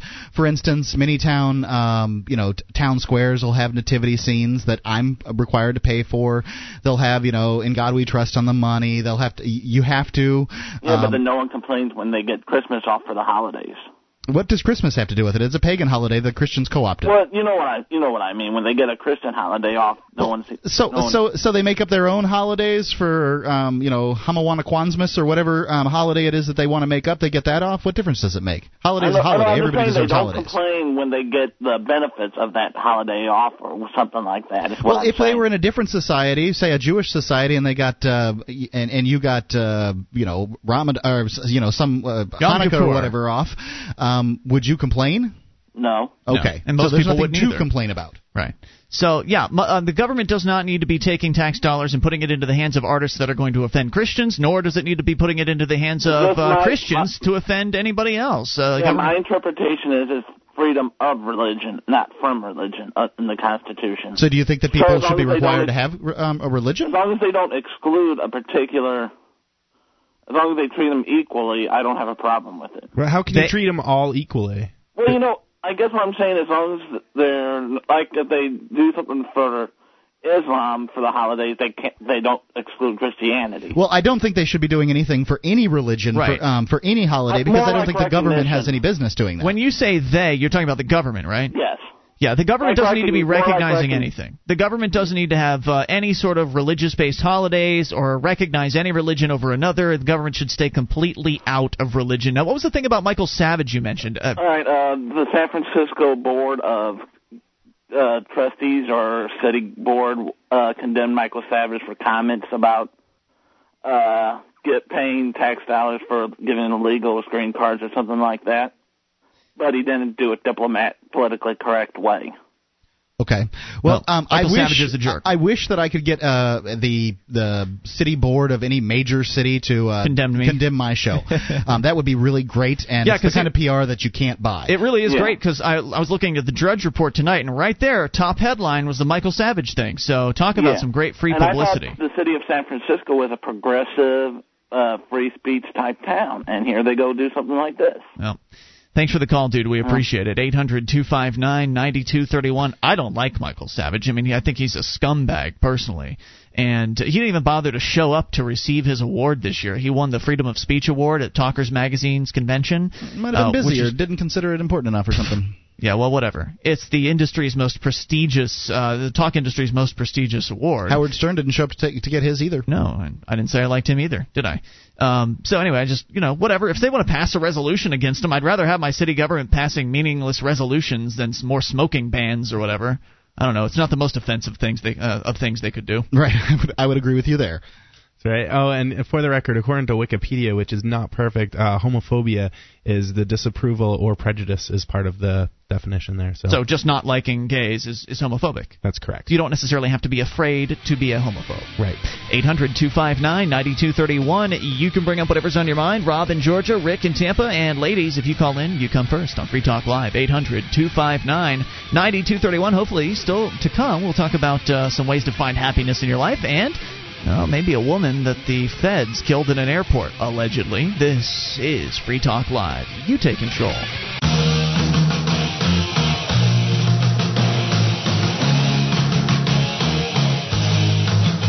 This is Free Talk Live. It's your show, and you can bring up whatever's on your mind via the toll free number, 800 259 9231. SACL CAI toll free line. It's Ian here with you. And Toby. And Mark. And we invite you to our website at freetalklive.com. All the features on the site are for free, and if you like the show and you want to help support Free Talk Live, then you can go and amp the show. Go to amp.freetalklive.com. AMP stands for Advertise, Market, and Promote. It is a simple concept. What we ask you to do is send in three bucks a month via any major credit card or PayPal account or other options. Uh, and what we do is we take that money in and we turn it around into promoting Free Talk Live and getting on more radio stations across the country. So if that's valuable to you, you want to help us spread the message of freedom and liberty as far and as wide as possible, go and become a Free Talk Live amplifier. You get a few perks like access to the AMP only call in lines as well as uh, the AMP only chat room and forum and more. All the details amp.freetalklive.com. In fact, you can save time and money on common legal matters created by top attorneys. LegalZoom.com helps you create reliable legal documents like your will or living trust in minutes. LegalZoom.com. Use code FTL to save 10%. LegalZoom.com. Uh, as we go to the AMP line to talk to Robert in, uh, or Rob rather, in Georgia. Rob, you're on Free Talk Live. Yeah, hey guys. Hey, what's on your mind? Well, as someone who is descended from people who were engaged in national service in the employ of the cotton industry, I think that I am somewhat uniquely qualified to say just how atrocious an idea this is. You're talking about the idea of national service, which we were talking about extensively in hour number one with somebody who just thought it was a wonderful idea that you know kids today they're so troubled and we really just need to help them out by having them work for the government for two years. No, and, and you know, and as I have said on more than one occasion, anytime you see massive amounts of problems which are both intractable and widespread, you can almost certainly find government at the root of it. Mm-hmm. And this, I mean, and the things that people point out are essentially just manifestations of that same thing. You have the way that government schools are are set up, and the way that you have employment laws set up. You end up having people having extremely uh, extended adolescences, so that they don't learn responsibility at a very early age. So that's one of the reasons why you have a lot of changes. Young people could be out there working at uh, you know 12 instead of 16. That way, by the time they're 16, they've got a little nest egg saved up for themselves. They understand responsibility, they understand a, wor- a good work ethic, and they're not out necessarily partying and being stupid all the time. Instead, they're working to better themselves. That could be a possibility in this country, except that, as you point out, the government laws prevent that as an option. Sure. So you end up having, you know, the, the situation with disaffected youth, and then when you start talking about the sort of animosity that people um, have towards one another, a lot of times that's primarily government as well. I mean, government, the various governments in this country have have pretty much always been in the business of either forced um, association or forced separation. And either one of those two things is going to create animosity among whatever groups you're forcing apart or forcing together. Absolutely.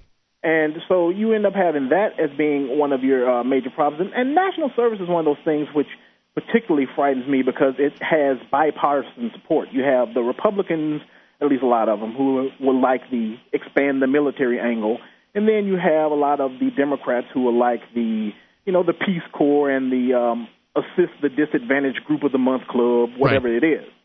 And that sort of thing is very, very troubling. And then, you know, and one of the things which kind of puzzles me is that when you look at the climate in this country and the sort of backlash against both legal and illegal immigrants, in fact, particularly if they're, I mean, if they're Mexican anyway, nobody seems to have much problem with any other one. Right. But they tend, they tend to have a lot of problems with Mexicans. It, I find it very, very interesting that there is there's almost undoubtedly a large number of, of Americans who would rather you ha- have businesses in this country employ enslaved Americans rather than free foreigners. I guess it seems like speculation. Uh, Well, I mean, the simple fact that you would be going for national service. Right, You but- got you. You're talking about, and these people are talking about employing people at in at, in jobs on the on, you know in America. I mean, they're talking about people doing not just you know military, not just doing stuff foreign uh, um outside of the country. They're talking about them doing stuff in the country. I guess when you plan- said employing, I thought of a uh, a regular employer, and I didn't. I don't think of government when I think of employer. Yeah, and, and yeah, but and what you're going to end up doing, of course, is that when government gets involved in the industry, you essentially run all of the private money out of it. I mean, you don't have many private libraries because the government is simply, essentially subsumed that function. right, but they do So- exist. it is possible to have private libraries. Oh yes, and so yeah, oh absolutely. So so you, so you, I mean, it's it's a very it's a very strange sort of thing that that people get onto this whole national service idea when in fact as soon as you start forcing people into whatever roles they have what you're going to do is you're going to you're going to increase the amount of animosity among people tremendously and then you're going to be trying to solve that problem with some other government scheme Sure. which will further compound the problem And I think it's really disempowering for people because people will often blame in their life, um, you know, all the things that go wrong on the one thing that it's most difficult to change. Um, national service will be nigh impossible to change, and so therefore they'll um, they won't have to take responsibility for their problems. They'll say, "Oh man, I can't wait until my life really starts in two years or a year and a half or whatever my um, you know service is finally over." It's it's just so much like prison that it's sick. Absolutely. I mean, uh, I mean, could you imagine any way to make someone despise the poor more than forcing them to serve them?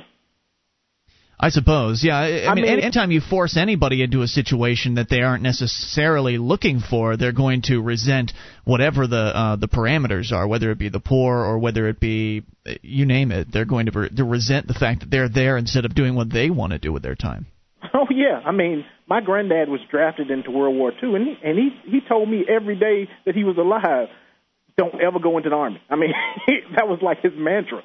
So I mean, I mean, so yeah, you start forcing people into these situations, and and you're just going to increase the amount of resentment. Just, I mean, an incredible amount. So, uh, if you want to foster love among people, the best thing to do is to allow them to associate with the people they wish to, and to not associate with the people they do not wish to.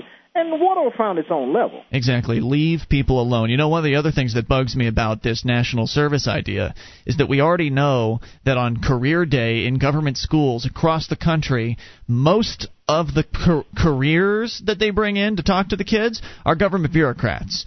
And uh, you know it's bad enough they're already pushing kids towards working for the government. If you mandate that they work for the government for two years, can you imagine the amount of propaganda that's going to be shoved down their throat? Hey kids, this is two years, a little taste of what you'll get if you work for the next 20 years. You'll get a pension, and that means you'll get paid for not even working. And look at all these benefits we've got. Don't you want to be a bureaucrat after these two years are up? I mean, can you imagine the uh, the sell job they'll be doing to bring more people into bureaucracy?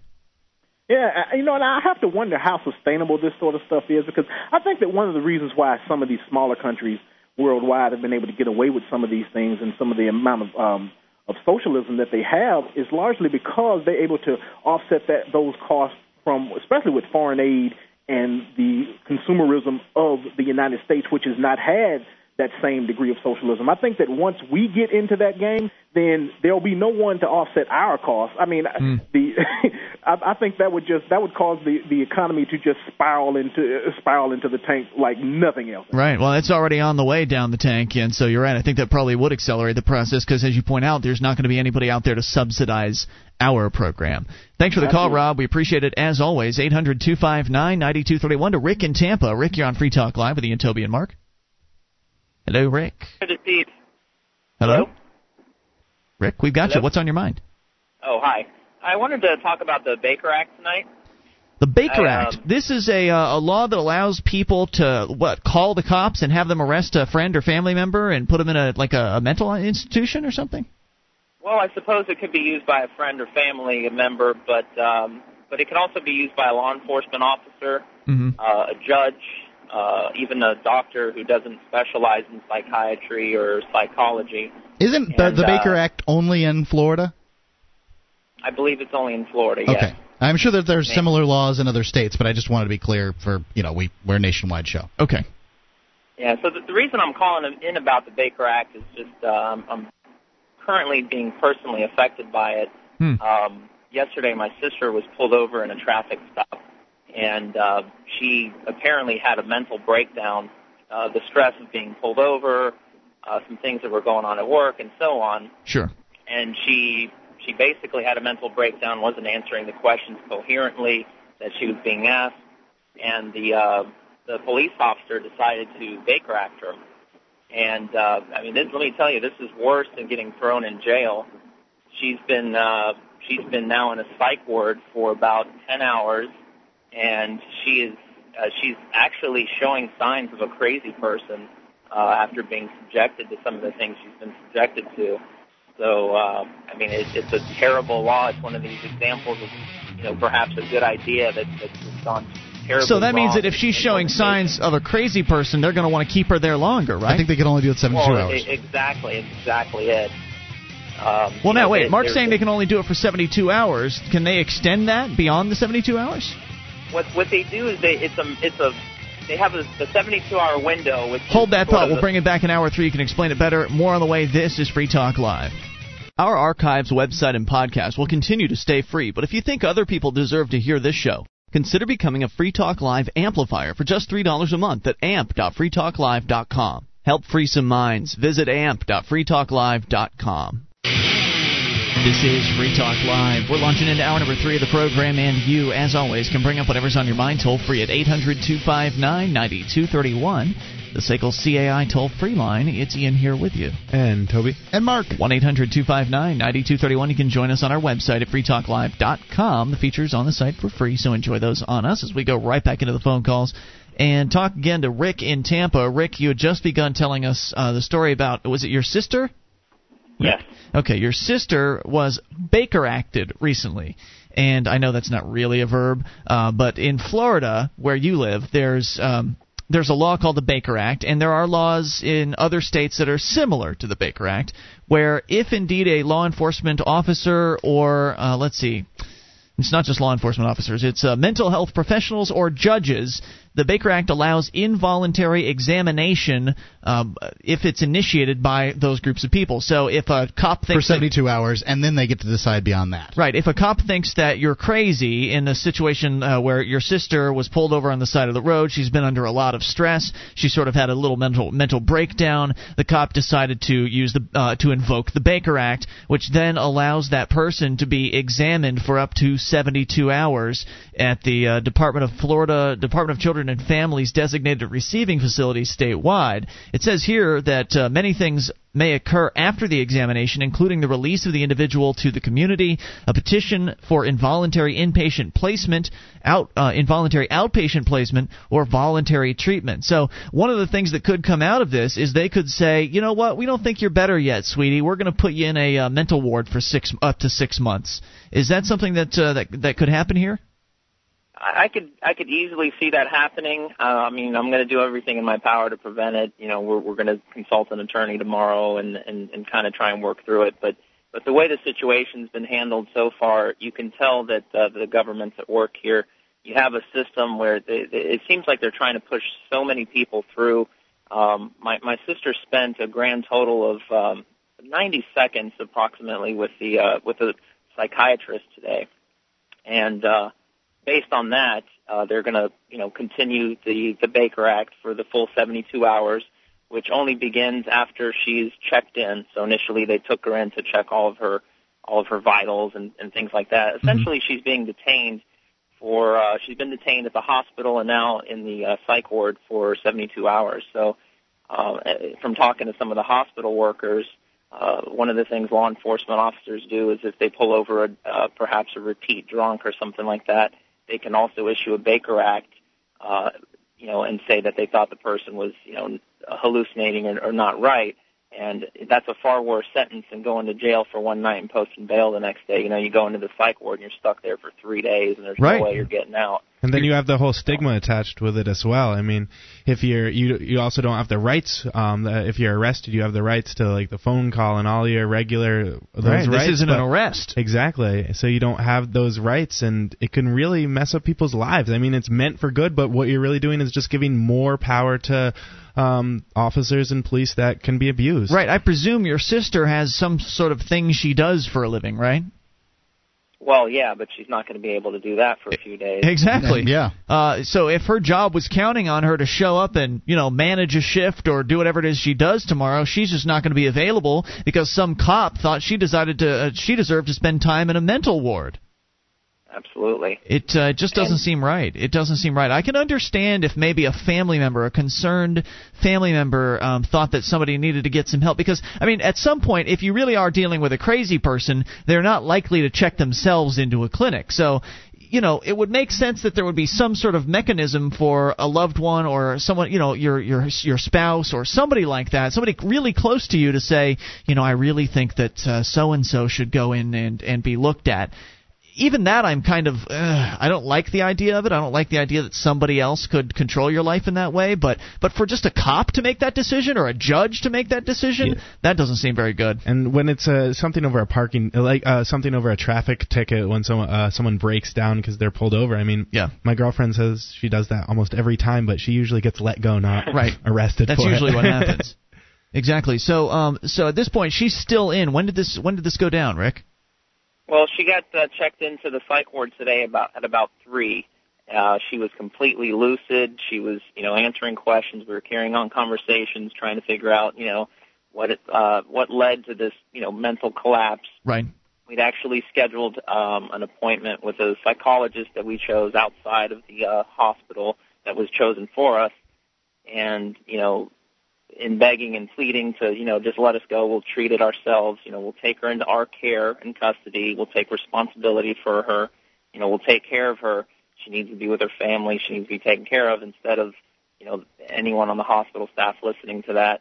You know, hey, we have this law to follow, and yeah, it may not be right. It may not be a, a good thing, but it is the law, and we have to follow it. And that's the story I kept hearing over and over again from all the different RNs and doctors I talked to. Once again, uh, another problem with government and its one size fits all solutions. Because the law says this, they must obey it, even if the best thing to do would be to let her go into the arms of the people that care the most about her, uh, her friends and her family. It's just tragic. And uh, please give us an update on the story, okay? When you when you learn more and as more develops, Rick, will you call us back? Yes, I will. Thanks for the you. call, dude, and good luck. Eight hundred two five nine ninety two thirty one. Not not a situation that you you know you want to get involved in that you don't wish it on anybody. Uh, the state has your loved one. The state has somebody that you care about in their custody, and they're going to do what they're going to do. You can beg and you can plead, and you all you can really do is hope that somebody decides in your favor, and hope that the state. I mean, I imagine they probably it's probably similar to the uh, the jail system where they get paid based on how many inmates they have. Hopefully, the state doesn't decide they need another uh, person in their mental health ward and shuffle around over there for another six months. it, it what's also disturbing is you know um i work with you six nights a week and you know like you may have some disturbingly unusual political beliefs but i know you're not really crazy you're not a danger to yourself and others no but some psychologist may very well say you have some kind of paranoia streak because you believe the government is uh, out to get you after you and Oh uh, no, they're not after me. you. They could get me if they wanted to. I I'm mean, not hiding. Well, they might say something just like that, though. Yeah.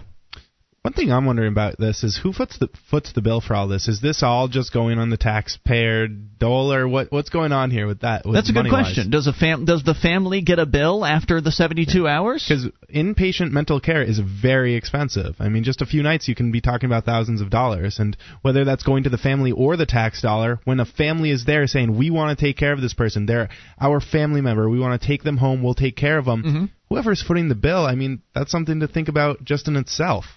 Excellent question. And uh, if Rick calls back to give us the rest of the story, we'll ask him that because I'm sure they don't the know taxpayer's yet. paying that.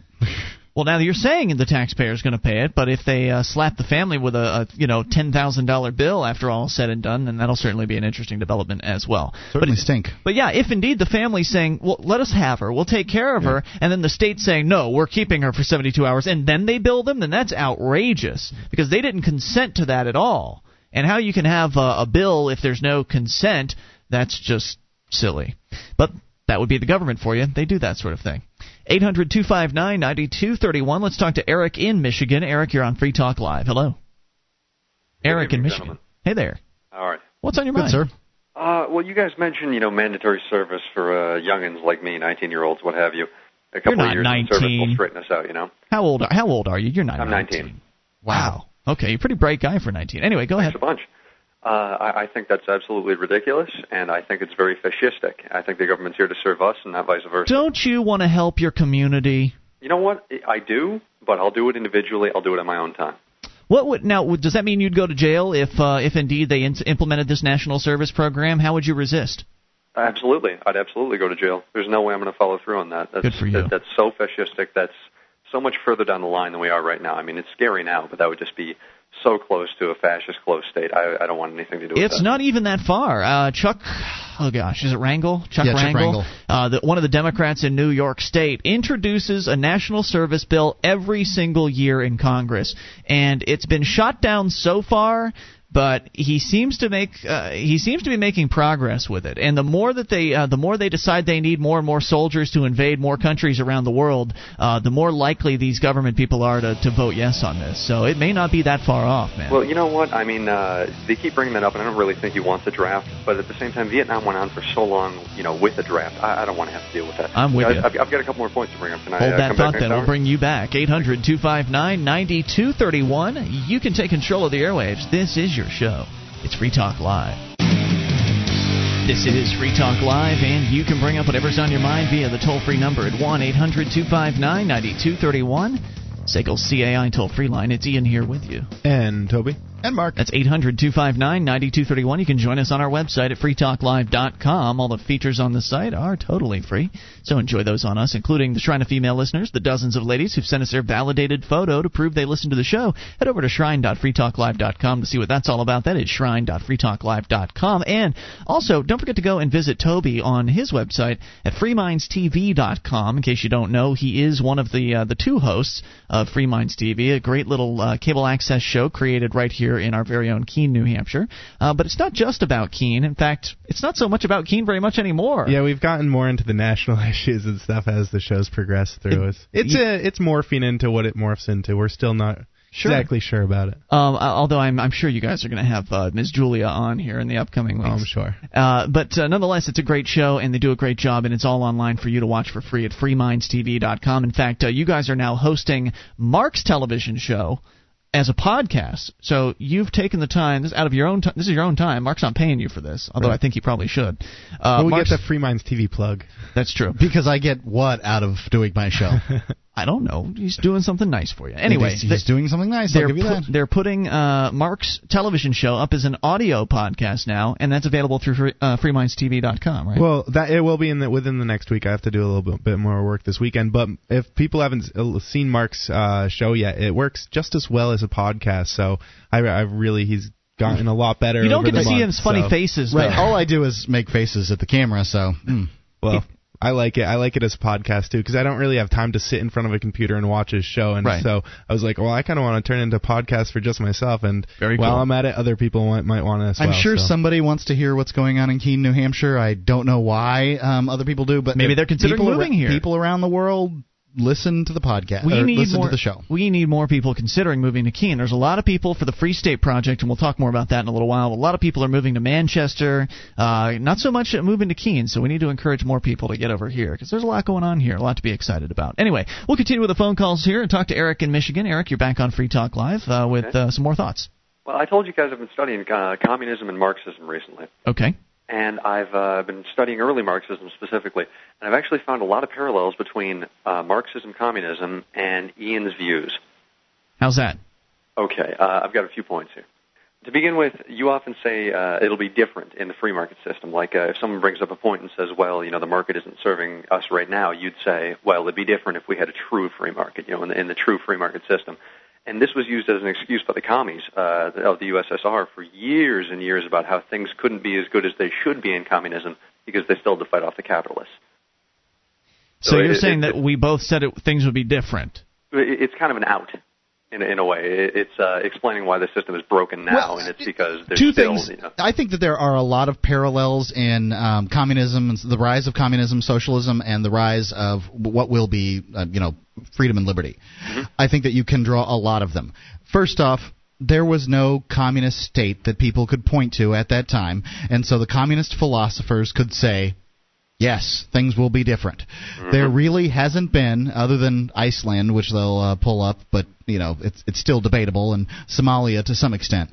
Um, there really isn't a completely stateless uh, place in um, in the world that has actually has a bunch of people in it. But that's okay. There doesn't have to be for us to uh, make these arguments soundly, and that is because there are um, there are instances where the marketplace is handling something that normally people ascribe to government, like you know trash collection. Uh, so there are instances where we can point to to say, look, see, the marketplace does handle this better. Now let's let the marketplace handle other things. Indeed.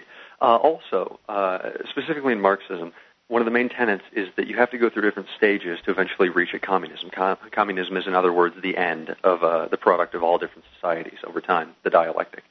And uh, so you have to have capitalism because that helps to build up wealth, and then that wealth, once it's been turned into factories, you know, buildings, what have you, is uh, transferred over to the communist system, and the wealth is spread among the people. No, that's that's the problem. It's where it goes wrong, though. It's where uh, the wealth is just completely uh, pissed away and uh, and destroyed. I mean, the the factories they just they don't understand how to turn out their products correctly if they don't actually have the marketplace sending them signals about what the consumers are actually demanding. And so that's why you ended up seeing. I mean, communism just you know we've seen in history it fails. It's not because they implemented the system wrong. It's just because people need incentives to do things, and communism wipes those incentives out. I'm not so sure that it's the incentives, but I would definitely agree that it's uh, market pressures that help uh, in uh, defining prices.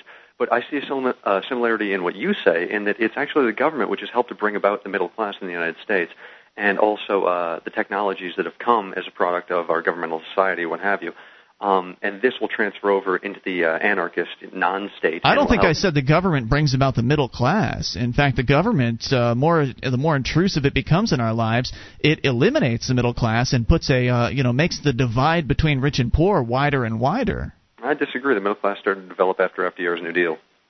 And It what's that started have to do with develop, uh, en. Well, I don't know that. Uh, I, now, remember, in uh, before in the laissez-faire capitalist uh, society, and and remember that we started from something completely different than we would be starting from today. Um, there was a merchant class, and that merchant class was largely um, middle class. Uh, you know, the farmers, people that had uh, large tracts of land, did. Uh, you know, blacksmithing work or, you know, some kind of trade in their off time, those people would be considered middle class at the time. Um, middle class just means people that you know, Aren't poor. at the very low end of the scale and aren't at the very high end of the scale. It's true. Eric, thanks for the call, dude. We appreciate it as always. As we move to Paula in Florida, Paula, you're on Free Talk Live with Ian Toby and Mark. Paula in Florida, going once. Hi, got some wonderful news for you. Oh, yeah, what's they that? just voted in Congress 377 to 46 for getting out of Iraq. The money's been cut off till next year, and uh, Britain's pulling out a thousand troops. I hope that's true. I, I hope it's yeah, true it, too. it Paula. just came. It just happened in the House. Excellent. Amazing. We'll check it out, and thanks for the call. We appreciate it as always. 800 259 9231. She's been making some pretty outrageous claims recently, and I don't know if uh, if I can. It seems if I like it would come her. through our nu- uh, our news systems, our way of finding these things. You'd think Drudge would know Yeah. about it, yeah. but No. After her, you guys still are on the air. As she claimed, radio would be taken off the air. She did claim you that are at one still point. on the air. So I'm gonna hold my, I'm not gonna hold my breath for this one to come true. Yeah, but check it out. I mean, she claims it ha- maybe. Uh, I mean, maybe it just happened. Maybe the House met late, and it just happened at 9:30 Eastern time, or maybe not. We'll find out though. 800 259 9231 as we continue with the phone calls. Talk to Vince in Indianapolis. Vince, you're on Free Talk Live. Vince. Hello, John. How are you doing tonight? Great. What's on your mind, Vince? Hey, I wanted to. You you you're, you're talking about a free state and the New Hampshire uh, experiment, but I want to tell you something. You know, we all have uh, 50, all 50 states have mandatory insurance laws. What's that? And I want to tell you something because I've experienced this. When I was riding home on my bicycle, a lady that had no insurance and her driving for her driving abilities or for her car Mm-hmm. hit me from behind. And I'm going to tell you what, sir. I was hospitalized for nine months, but I tell you what, I might as well have been the one that had no, because I was effectively being trying to be punished.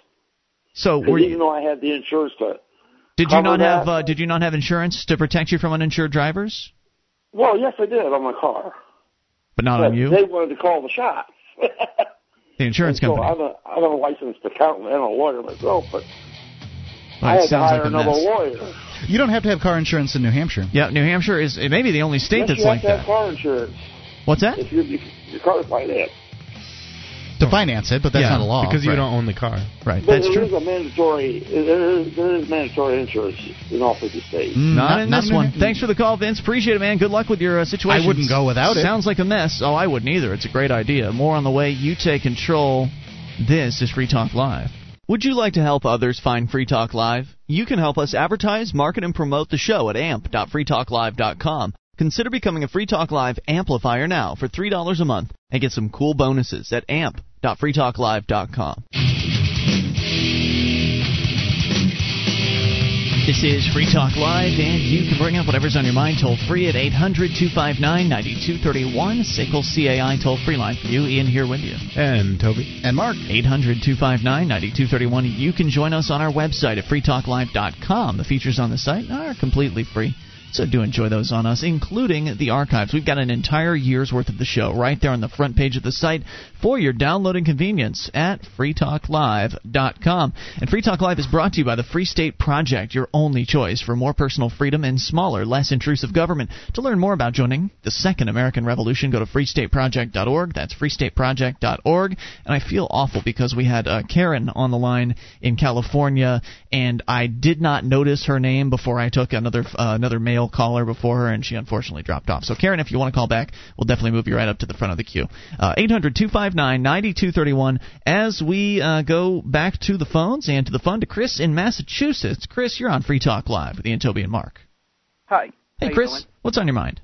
Okay. Well, I would like to talk about an issue nobody's talking about right now, Okay. and that's the fact that the Supreme Court next week is meeting on whether uh, Americans should have handguns or not, which is in the Second Amendment, and also um, whether to move execution into drug and sex crimes.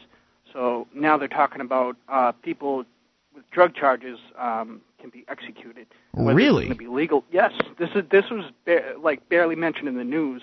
Yeah, I th- I had heard something about them looking at the Washington D.C. case, and uh, that's what you referenced first. Is uh, Washington D.C. passed a law against individuals owning firearms? It was appealed. Uh, I don't know if it was a district court. One of the lower courts uh, turned over the law, and they said this is unconstitutional. Uh, you know, Second Amendment, right to bear arms, and all that. And then it's been appealed up to the Supreme Court. So now the Supreme Court will be deciding on the meaning of the uh, the Second Amendment, as though it's somehow confusing. Uh, so yeah, there is a chance that the Supreme Court could, could very well say uh, it rule in favor of Washington D.C. and basically tell um, tell the rest of the country that you don't have a right to own a firearm in America.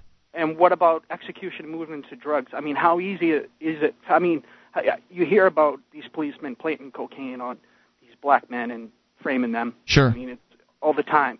Now they can plant it on them and have them murdered. I, I just, I don't know. I, I mean, when, when should I leave America? I mean, how close are we to, to fleeing our own country over these rules? It's disgusting and it's really frightening. And, and I'm glad you brought that up because I honestly had not heard about that quite yet. Um, I don't know if it's quite time to flee America. I think what the time is is uh, to join the Free State Project as we have done and move to New Hampshire and uh, make a stand for liberty because uh, we're all the people that believe in freedom in this country are too uh, they're just too far um, few and far between. They're too divided, and I think it, I think we could really you get a lot of martial law will have to be implemented in house searches to get rid of the guns. They're gonna, I mean, to do something like that, you would have to search every house in America. You Sure sure, you would. You'd have to search. You'd have to. You'd have to search many people that I've talked to. And I hope that if that if it comes to that, and it has come to that back in uh, it came to that back in uh, two years ago, back after Katrina in New Orleans, where they sent cops around to confiscate people's guns. There was one guy that they showed on television because the news cameras happened to be there. He was a lawyer and he was yelling out his front door, "You try to come up here and I'll shoot you." And uh, they didn't try to confiscate his guns on that particular day. And I just hope that more gun owners in America take that particular tact instead of trying to be good little citizens and turn in their guns. I hope that they tell the uh, the cops that look, you come and try to take my weapons, and you'll get them led first. What about execution moving to other realms? What's that speak about? Now, something I've just pulled up and looking at this, uh, the what I see the U.S. Supreme Court is looking at is a hearing um, appeal on the lethal injection, whether that's cruel or unusual punishment. Um, is that what you're referring to? Or are you referring to? No, they're talking about exit. They're going to meet. They said Supreme. This is what Fox News said. I mean, they told me this was on Lou Dobbs last night that they're going. Not only are they going to start arguing about whether the Second Amendment is legal or not, they're going to argue whether uh, all gun crimes, anybody charged with gun crimes, is going to be put on the sex offender registry, which is eventually going to move to all crimes, if you ask me. Well, they're already doing that in some states. In some states, there's a drug offender registry. Uh, yeah, they, they were talking about that too, and Supreme Court is going to rule on these to whether to make them legal uh, across the board or not. So, what is the case that? Uh, do you know what the case is that they're referring to with? Uh, Um, with what, no, with the um with the with the executions for drug crimes? What is the case yeah, there? they they want to execute for a certain amount of drugs. If you have in your house, you will be up for execution. And sex crimes. Um, I mean, pretty much what you're saying is a wife doesn't have to hire somebody to kill her husband anymore, or or boyfriend. She can just claim she's raped and he'll be put up to get killed. Which I yeah, I think that I don't think anybody needs to be executed. I think we need to stop executions in this country because there have been way too many people that have been executed that it turns out uh, are innocent. Yep, it turns out they didn't do the crime and now they're dead. And so we don't know how many people they've killed that actually have been innocent. There's no way to find that out after the fact in many Uh, cases. are you uh, who do you who do you, who are you supporting for president? By the way. Ron Paul. Exactly. Thank you. Yep, there you go. Thank you for the call. We appreciate that. 800-259-9231. I if it's true, it is outrageous what he's saying. I don't know. I'm not. Every time I type it into Google, and what I get is a lot of these U.S. Supreme Court recently, in the, within the past few days, has agreed to hear these uh, cases on drug uh, lethal injection through drugs. So you type in drugs, and you get lethal injection, and that's Maybe what he their big thing is. And it, it looks like in the headlines, like it could be misinforming. If it is true that that that's where we're going in the direction of possibly using the death penalty in drug cases. Wow. That that would be really frightening, and it's possible he misinterpreted, or maybe the Fox News reporter misinterpreted, or, or whatever. You know, there's there might have been miscommunication there, uh, but nonetheless, I'm sure if that actually comes down, right now they're just looking at the cases, and when the Supreme Court comes out with its decisions, we'll know more about how that uh, how that will apply or not. 800-259-9231 as we continue with the calls to Gene in Tennessee. The Christian anarchist is on the line on the amp line. Hello. Well, as a side, it's pretty obvious how the Supreme Court's going to rule on the Second Amendment. They'll go by the plain wording of the amendment and uh, uh, say that it's obvious that it's the short sleeve amendment. You're, it's the uh, amendment that allows you to bear your arms. Of course, that's what So- they always do. Yeah, so so that's the way the Supreme Court will rule, I'm sure. Are you being facetious? Yes. I detect a little bit of facetiousness. no, no, no.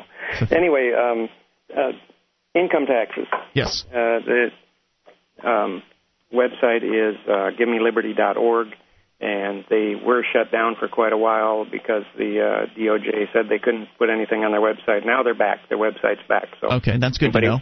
Anybody wants to, they can go back to GiveMeLiberty.org, and the reason they're back is kind of vague. I don't really know.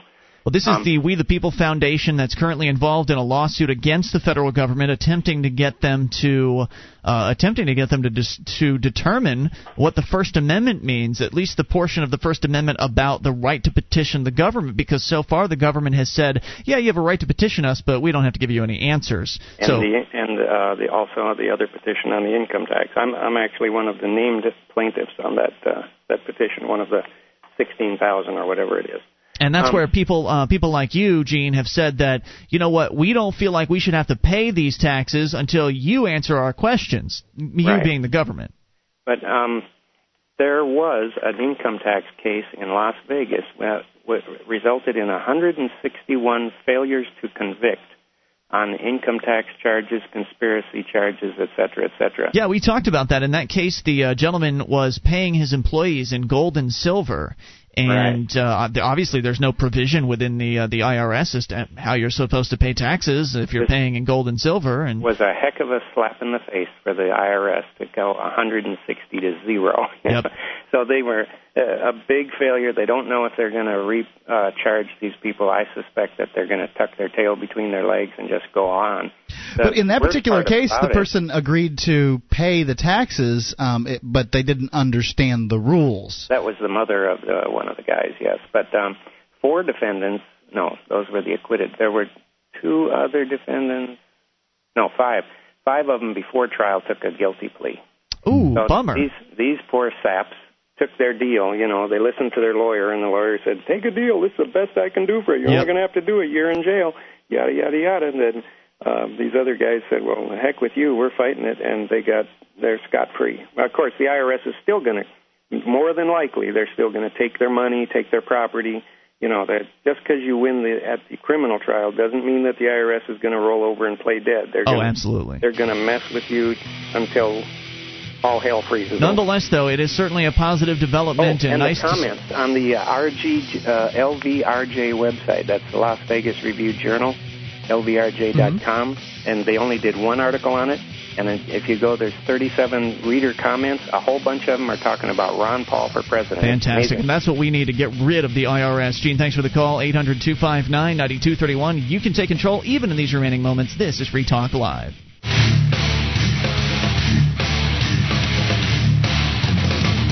This is Free Talk Live. Only moments remain. Just enough time for your call. If you make it now to 1 800 259 9231, SACL CAI toll free line. That's 800 259 9231. Ian here with you. And Toby. And Mark. And you can join us on our website at freetalklive.com. The features on the site are for free, so enjoy those on us. And if you like the show, you want to help support Free Talk Live, then go shopping.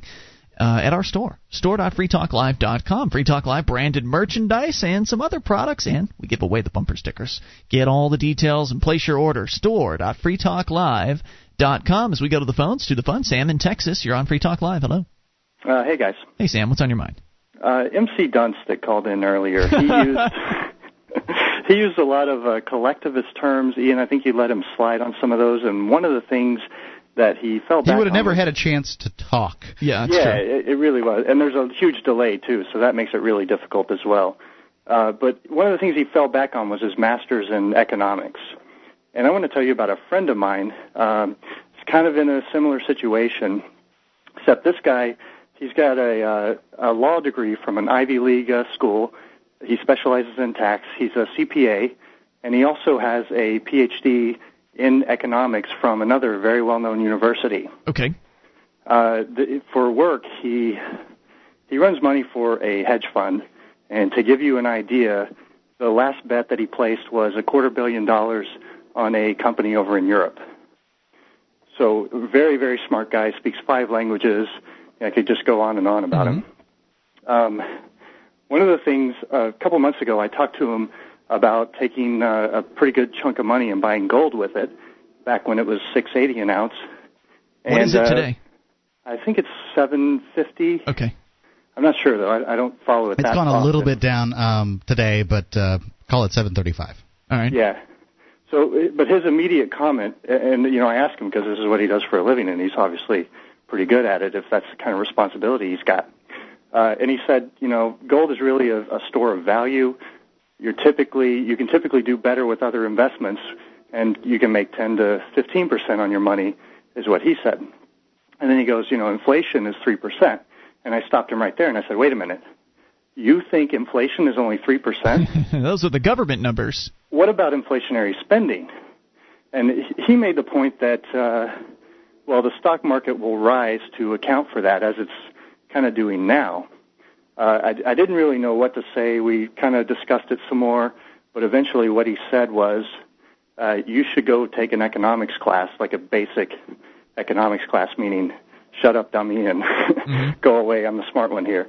So I just kind of left it there. But I- I think that just goes to show you that uh, what I was really questioning is the soundness of his economic policy, and you know, does it really work out and make sense uh, based on what we're seeing today and based on what the government's doing uh, with our currency? And and you asked some good questions. In fact, uh, in his answer about the, the stock market scaling up, well, he's right. That's why the stock market has gone up so high in recent times. Um, it's it's because it's scaling up to inflation, and uh, it's just that when that uh, when it finally crashes, then well, it's going to hurt a lot of people. And as far as an economics lesson is concerned, um, perhaps you should actually take an, a lesson in economics. Uh, I've I have not read it myself yet, but I, it's on my list of things to read. It's been highly recommended. Uh, it's called Economics in One Lesson. I believe it's Henry Hazlitt. I'm not positive on the author there, but uh, might be I'd a like good to- one to look into. From um, his inve- what he's taught, what an investment is versus what a store of value is, Mm-hmm. um, is this: an investment is you're investing in someone else's work in so you're benefiting you're giving them money you're an investor as a um, and they put in the work and they're investing with their labor and then you reap some benefit in the long run um, as Hopefully. a result of that Mm-hmm. whereas gold is not an investment in the sense that these guys are taught um, because you know it's it's a store of value like your home. Your home's not really an investment either. No. Because unless you put the work in um, your home's simply Even then. a store of value and a place to live But it's not as good. It's not as good as gold, uh, your home, because uh, even if you put the work in, you're getting a better deal as far as y- increasing the value of the home. But there's no guarantee the value will increase. there's no we're seeing in guarantee private that gold's going to increase in a, in a certain time frame either There's not a guarantee, but if they continue to inflate the money supply, gold does uh, tend to keep up with that. That's and so why. and so does real estate yeah, Um, but right the now. value the value of right your not- home. but but is there was a time when dependent on- gold sucked too Well, but the value of your home is really dependent on all the fiddling that the Fed does with the market. that that, by, that much is by true raising and lowering interest rates. you, you know you're you're you're in um you have that problem but when, when the fed messes with the uh, interest rate and makes um you know makes whatever particular industry uh, look very lucrative at the time it it puts commodities like gold and silver on the back burner so you know I, I it's a it's That- a store yeah, of value. Sometimes it does very well, just like homes. Sometimes they do very well. Right. Um, Don't put money into the stock market if you're looking to store value. That's speculation. Uh, whereas gold, it is indeed a store of value. It may it may fluctuate up and down a bit, but you can always utilize it in the event of some sort of catas- uh, catastrophe. You can use that gold to purchase products and services, and then at that point it'll be very worthwhile. Right, very Um, difficult to use your home um, or a to- stock. Right, uh, to exchange for goods and services. Yeah. So yeah, no, my takeaway on the talk that we had was this: if he's making uh, 12 to 15 percent on uh, his for his clients, and the government inflation figure is three percent, and the currency inflation figure is around 10 percent, that means he's breaking even to making maybe two percent. It's true. Which was kind of an eye opener for me. there you go. Sam, any other thoughts? That's it. Thanks for the call, dude. 800 259 9231. Uh, let's continue and talk to Joe in Georgia. You're on Free Talk Live. Joe? Hey guys, Hey, what's on your mind? uh, just listened to the Saturday Night Show, and uh, you guys were talking about the drinking laws and this Ann Appeal, and how if they would just lighten up a little bit, that people wouldn't drink so much. Well, I don't know. And, if, uh, I don't know if it's that people wouldn't drink so much. It's just that people may drink in a more responsible manner if we didn't right? have all they'll these silly they'll laws. learn how to, yeah, they'll they'll learn how to basically control themselves, curb themselves, and it won't be this hugely amazing thing, you know. They finally get around to drinking or whatever when they're away from their parents. Absolutely. How do you feel about it? Well, I just wanted to relate it to the uh, to the sex education nonsense where uh, you guys were talking about, you know, if alcohol is such a good thing, you know, um, and they keep it around and they continue to sell it and everything, but then they disallow the kids to have it. It's the same idea with the sex education. You know, if they if people know about sex, they can't turn on a television show, MTV or anything, without having sex shoved in their face. You know, and so you go you you try to prevent them from uh from not having sex and now all of a sudden that's a forbidden fruit and people become irresponsible about that and we end Yeah, up right. you know and then then then you disallow abortion and then it's this endless cycle of people just being you know irresponsible and then having no way out and no way to control themselves You know what? You're totally right. And we haven't talked very much about this, but I think you're onto something. I mean, sex is so glamorized in society and popular culture. Sex, it, well, you know, it sells. It's it's sexy. People won't pay attention to it. Um, and and it is, you know, it is looked on as something that uh, it is desirable. But at the same time, the message that's coming from parents uh, is that well, don't do it. Stay away from it. And uh, oh, once again, it's just that just say no mentality that just it doesn't work when it comes to kids. You have to educate kids. You have to teach them uh, how to be safe. You have to presume they're going to fool around. And if indeed they're going to fool around, once again, harm reduction. Let's keep kids safe. Let's prevent them from getting the uh, the STDs and all of that.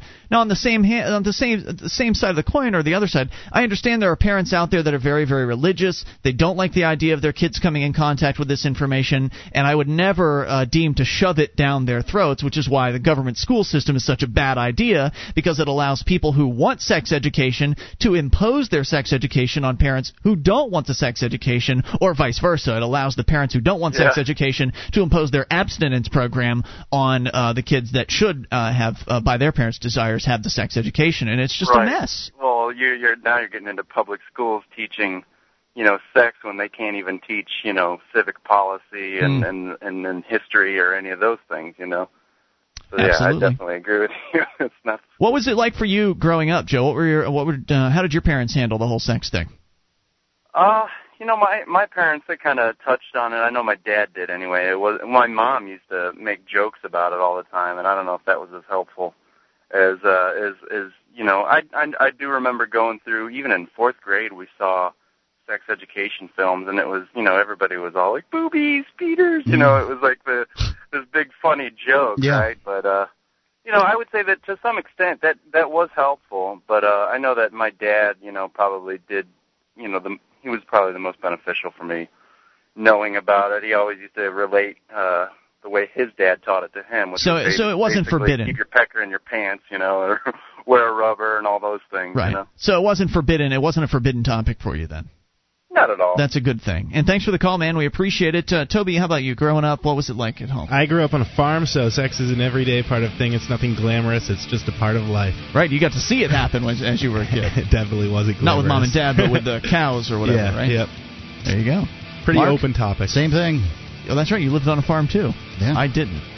And uh, they didn't tell me anything. They didn't tell me much of anything about sex, and so I learned it from porn, which isn't how you want to learn about sex. And anyway, more on the way tomorrow night. We'll see you then. Online in the meantime at freetalklive.com. DVD, books, music, instruments, periodicals, computers, software, electronic, photo, cell phone, office product, home and garden, bed and bath, furniture, kitchen, pet supply, automotive, hardware, apparel, shoes, jewelry, grocery, healthcare, sports and outdoors, toys, games, used, and more. It's a department store at your fingertips. Amazon.freetalklive.com. Get all your shopping done, a great deal, delivery to your door, and a percentage of your purchase will go to Free Talk Live when you enter Amazon through Amazon.freetalklive.com.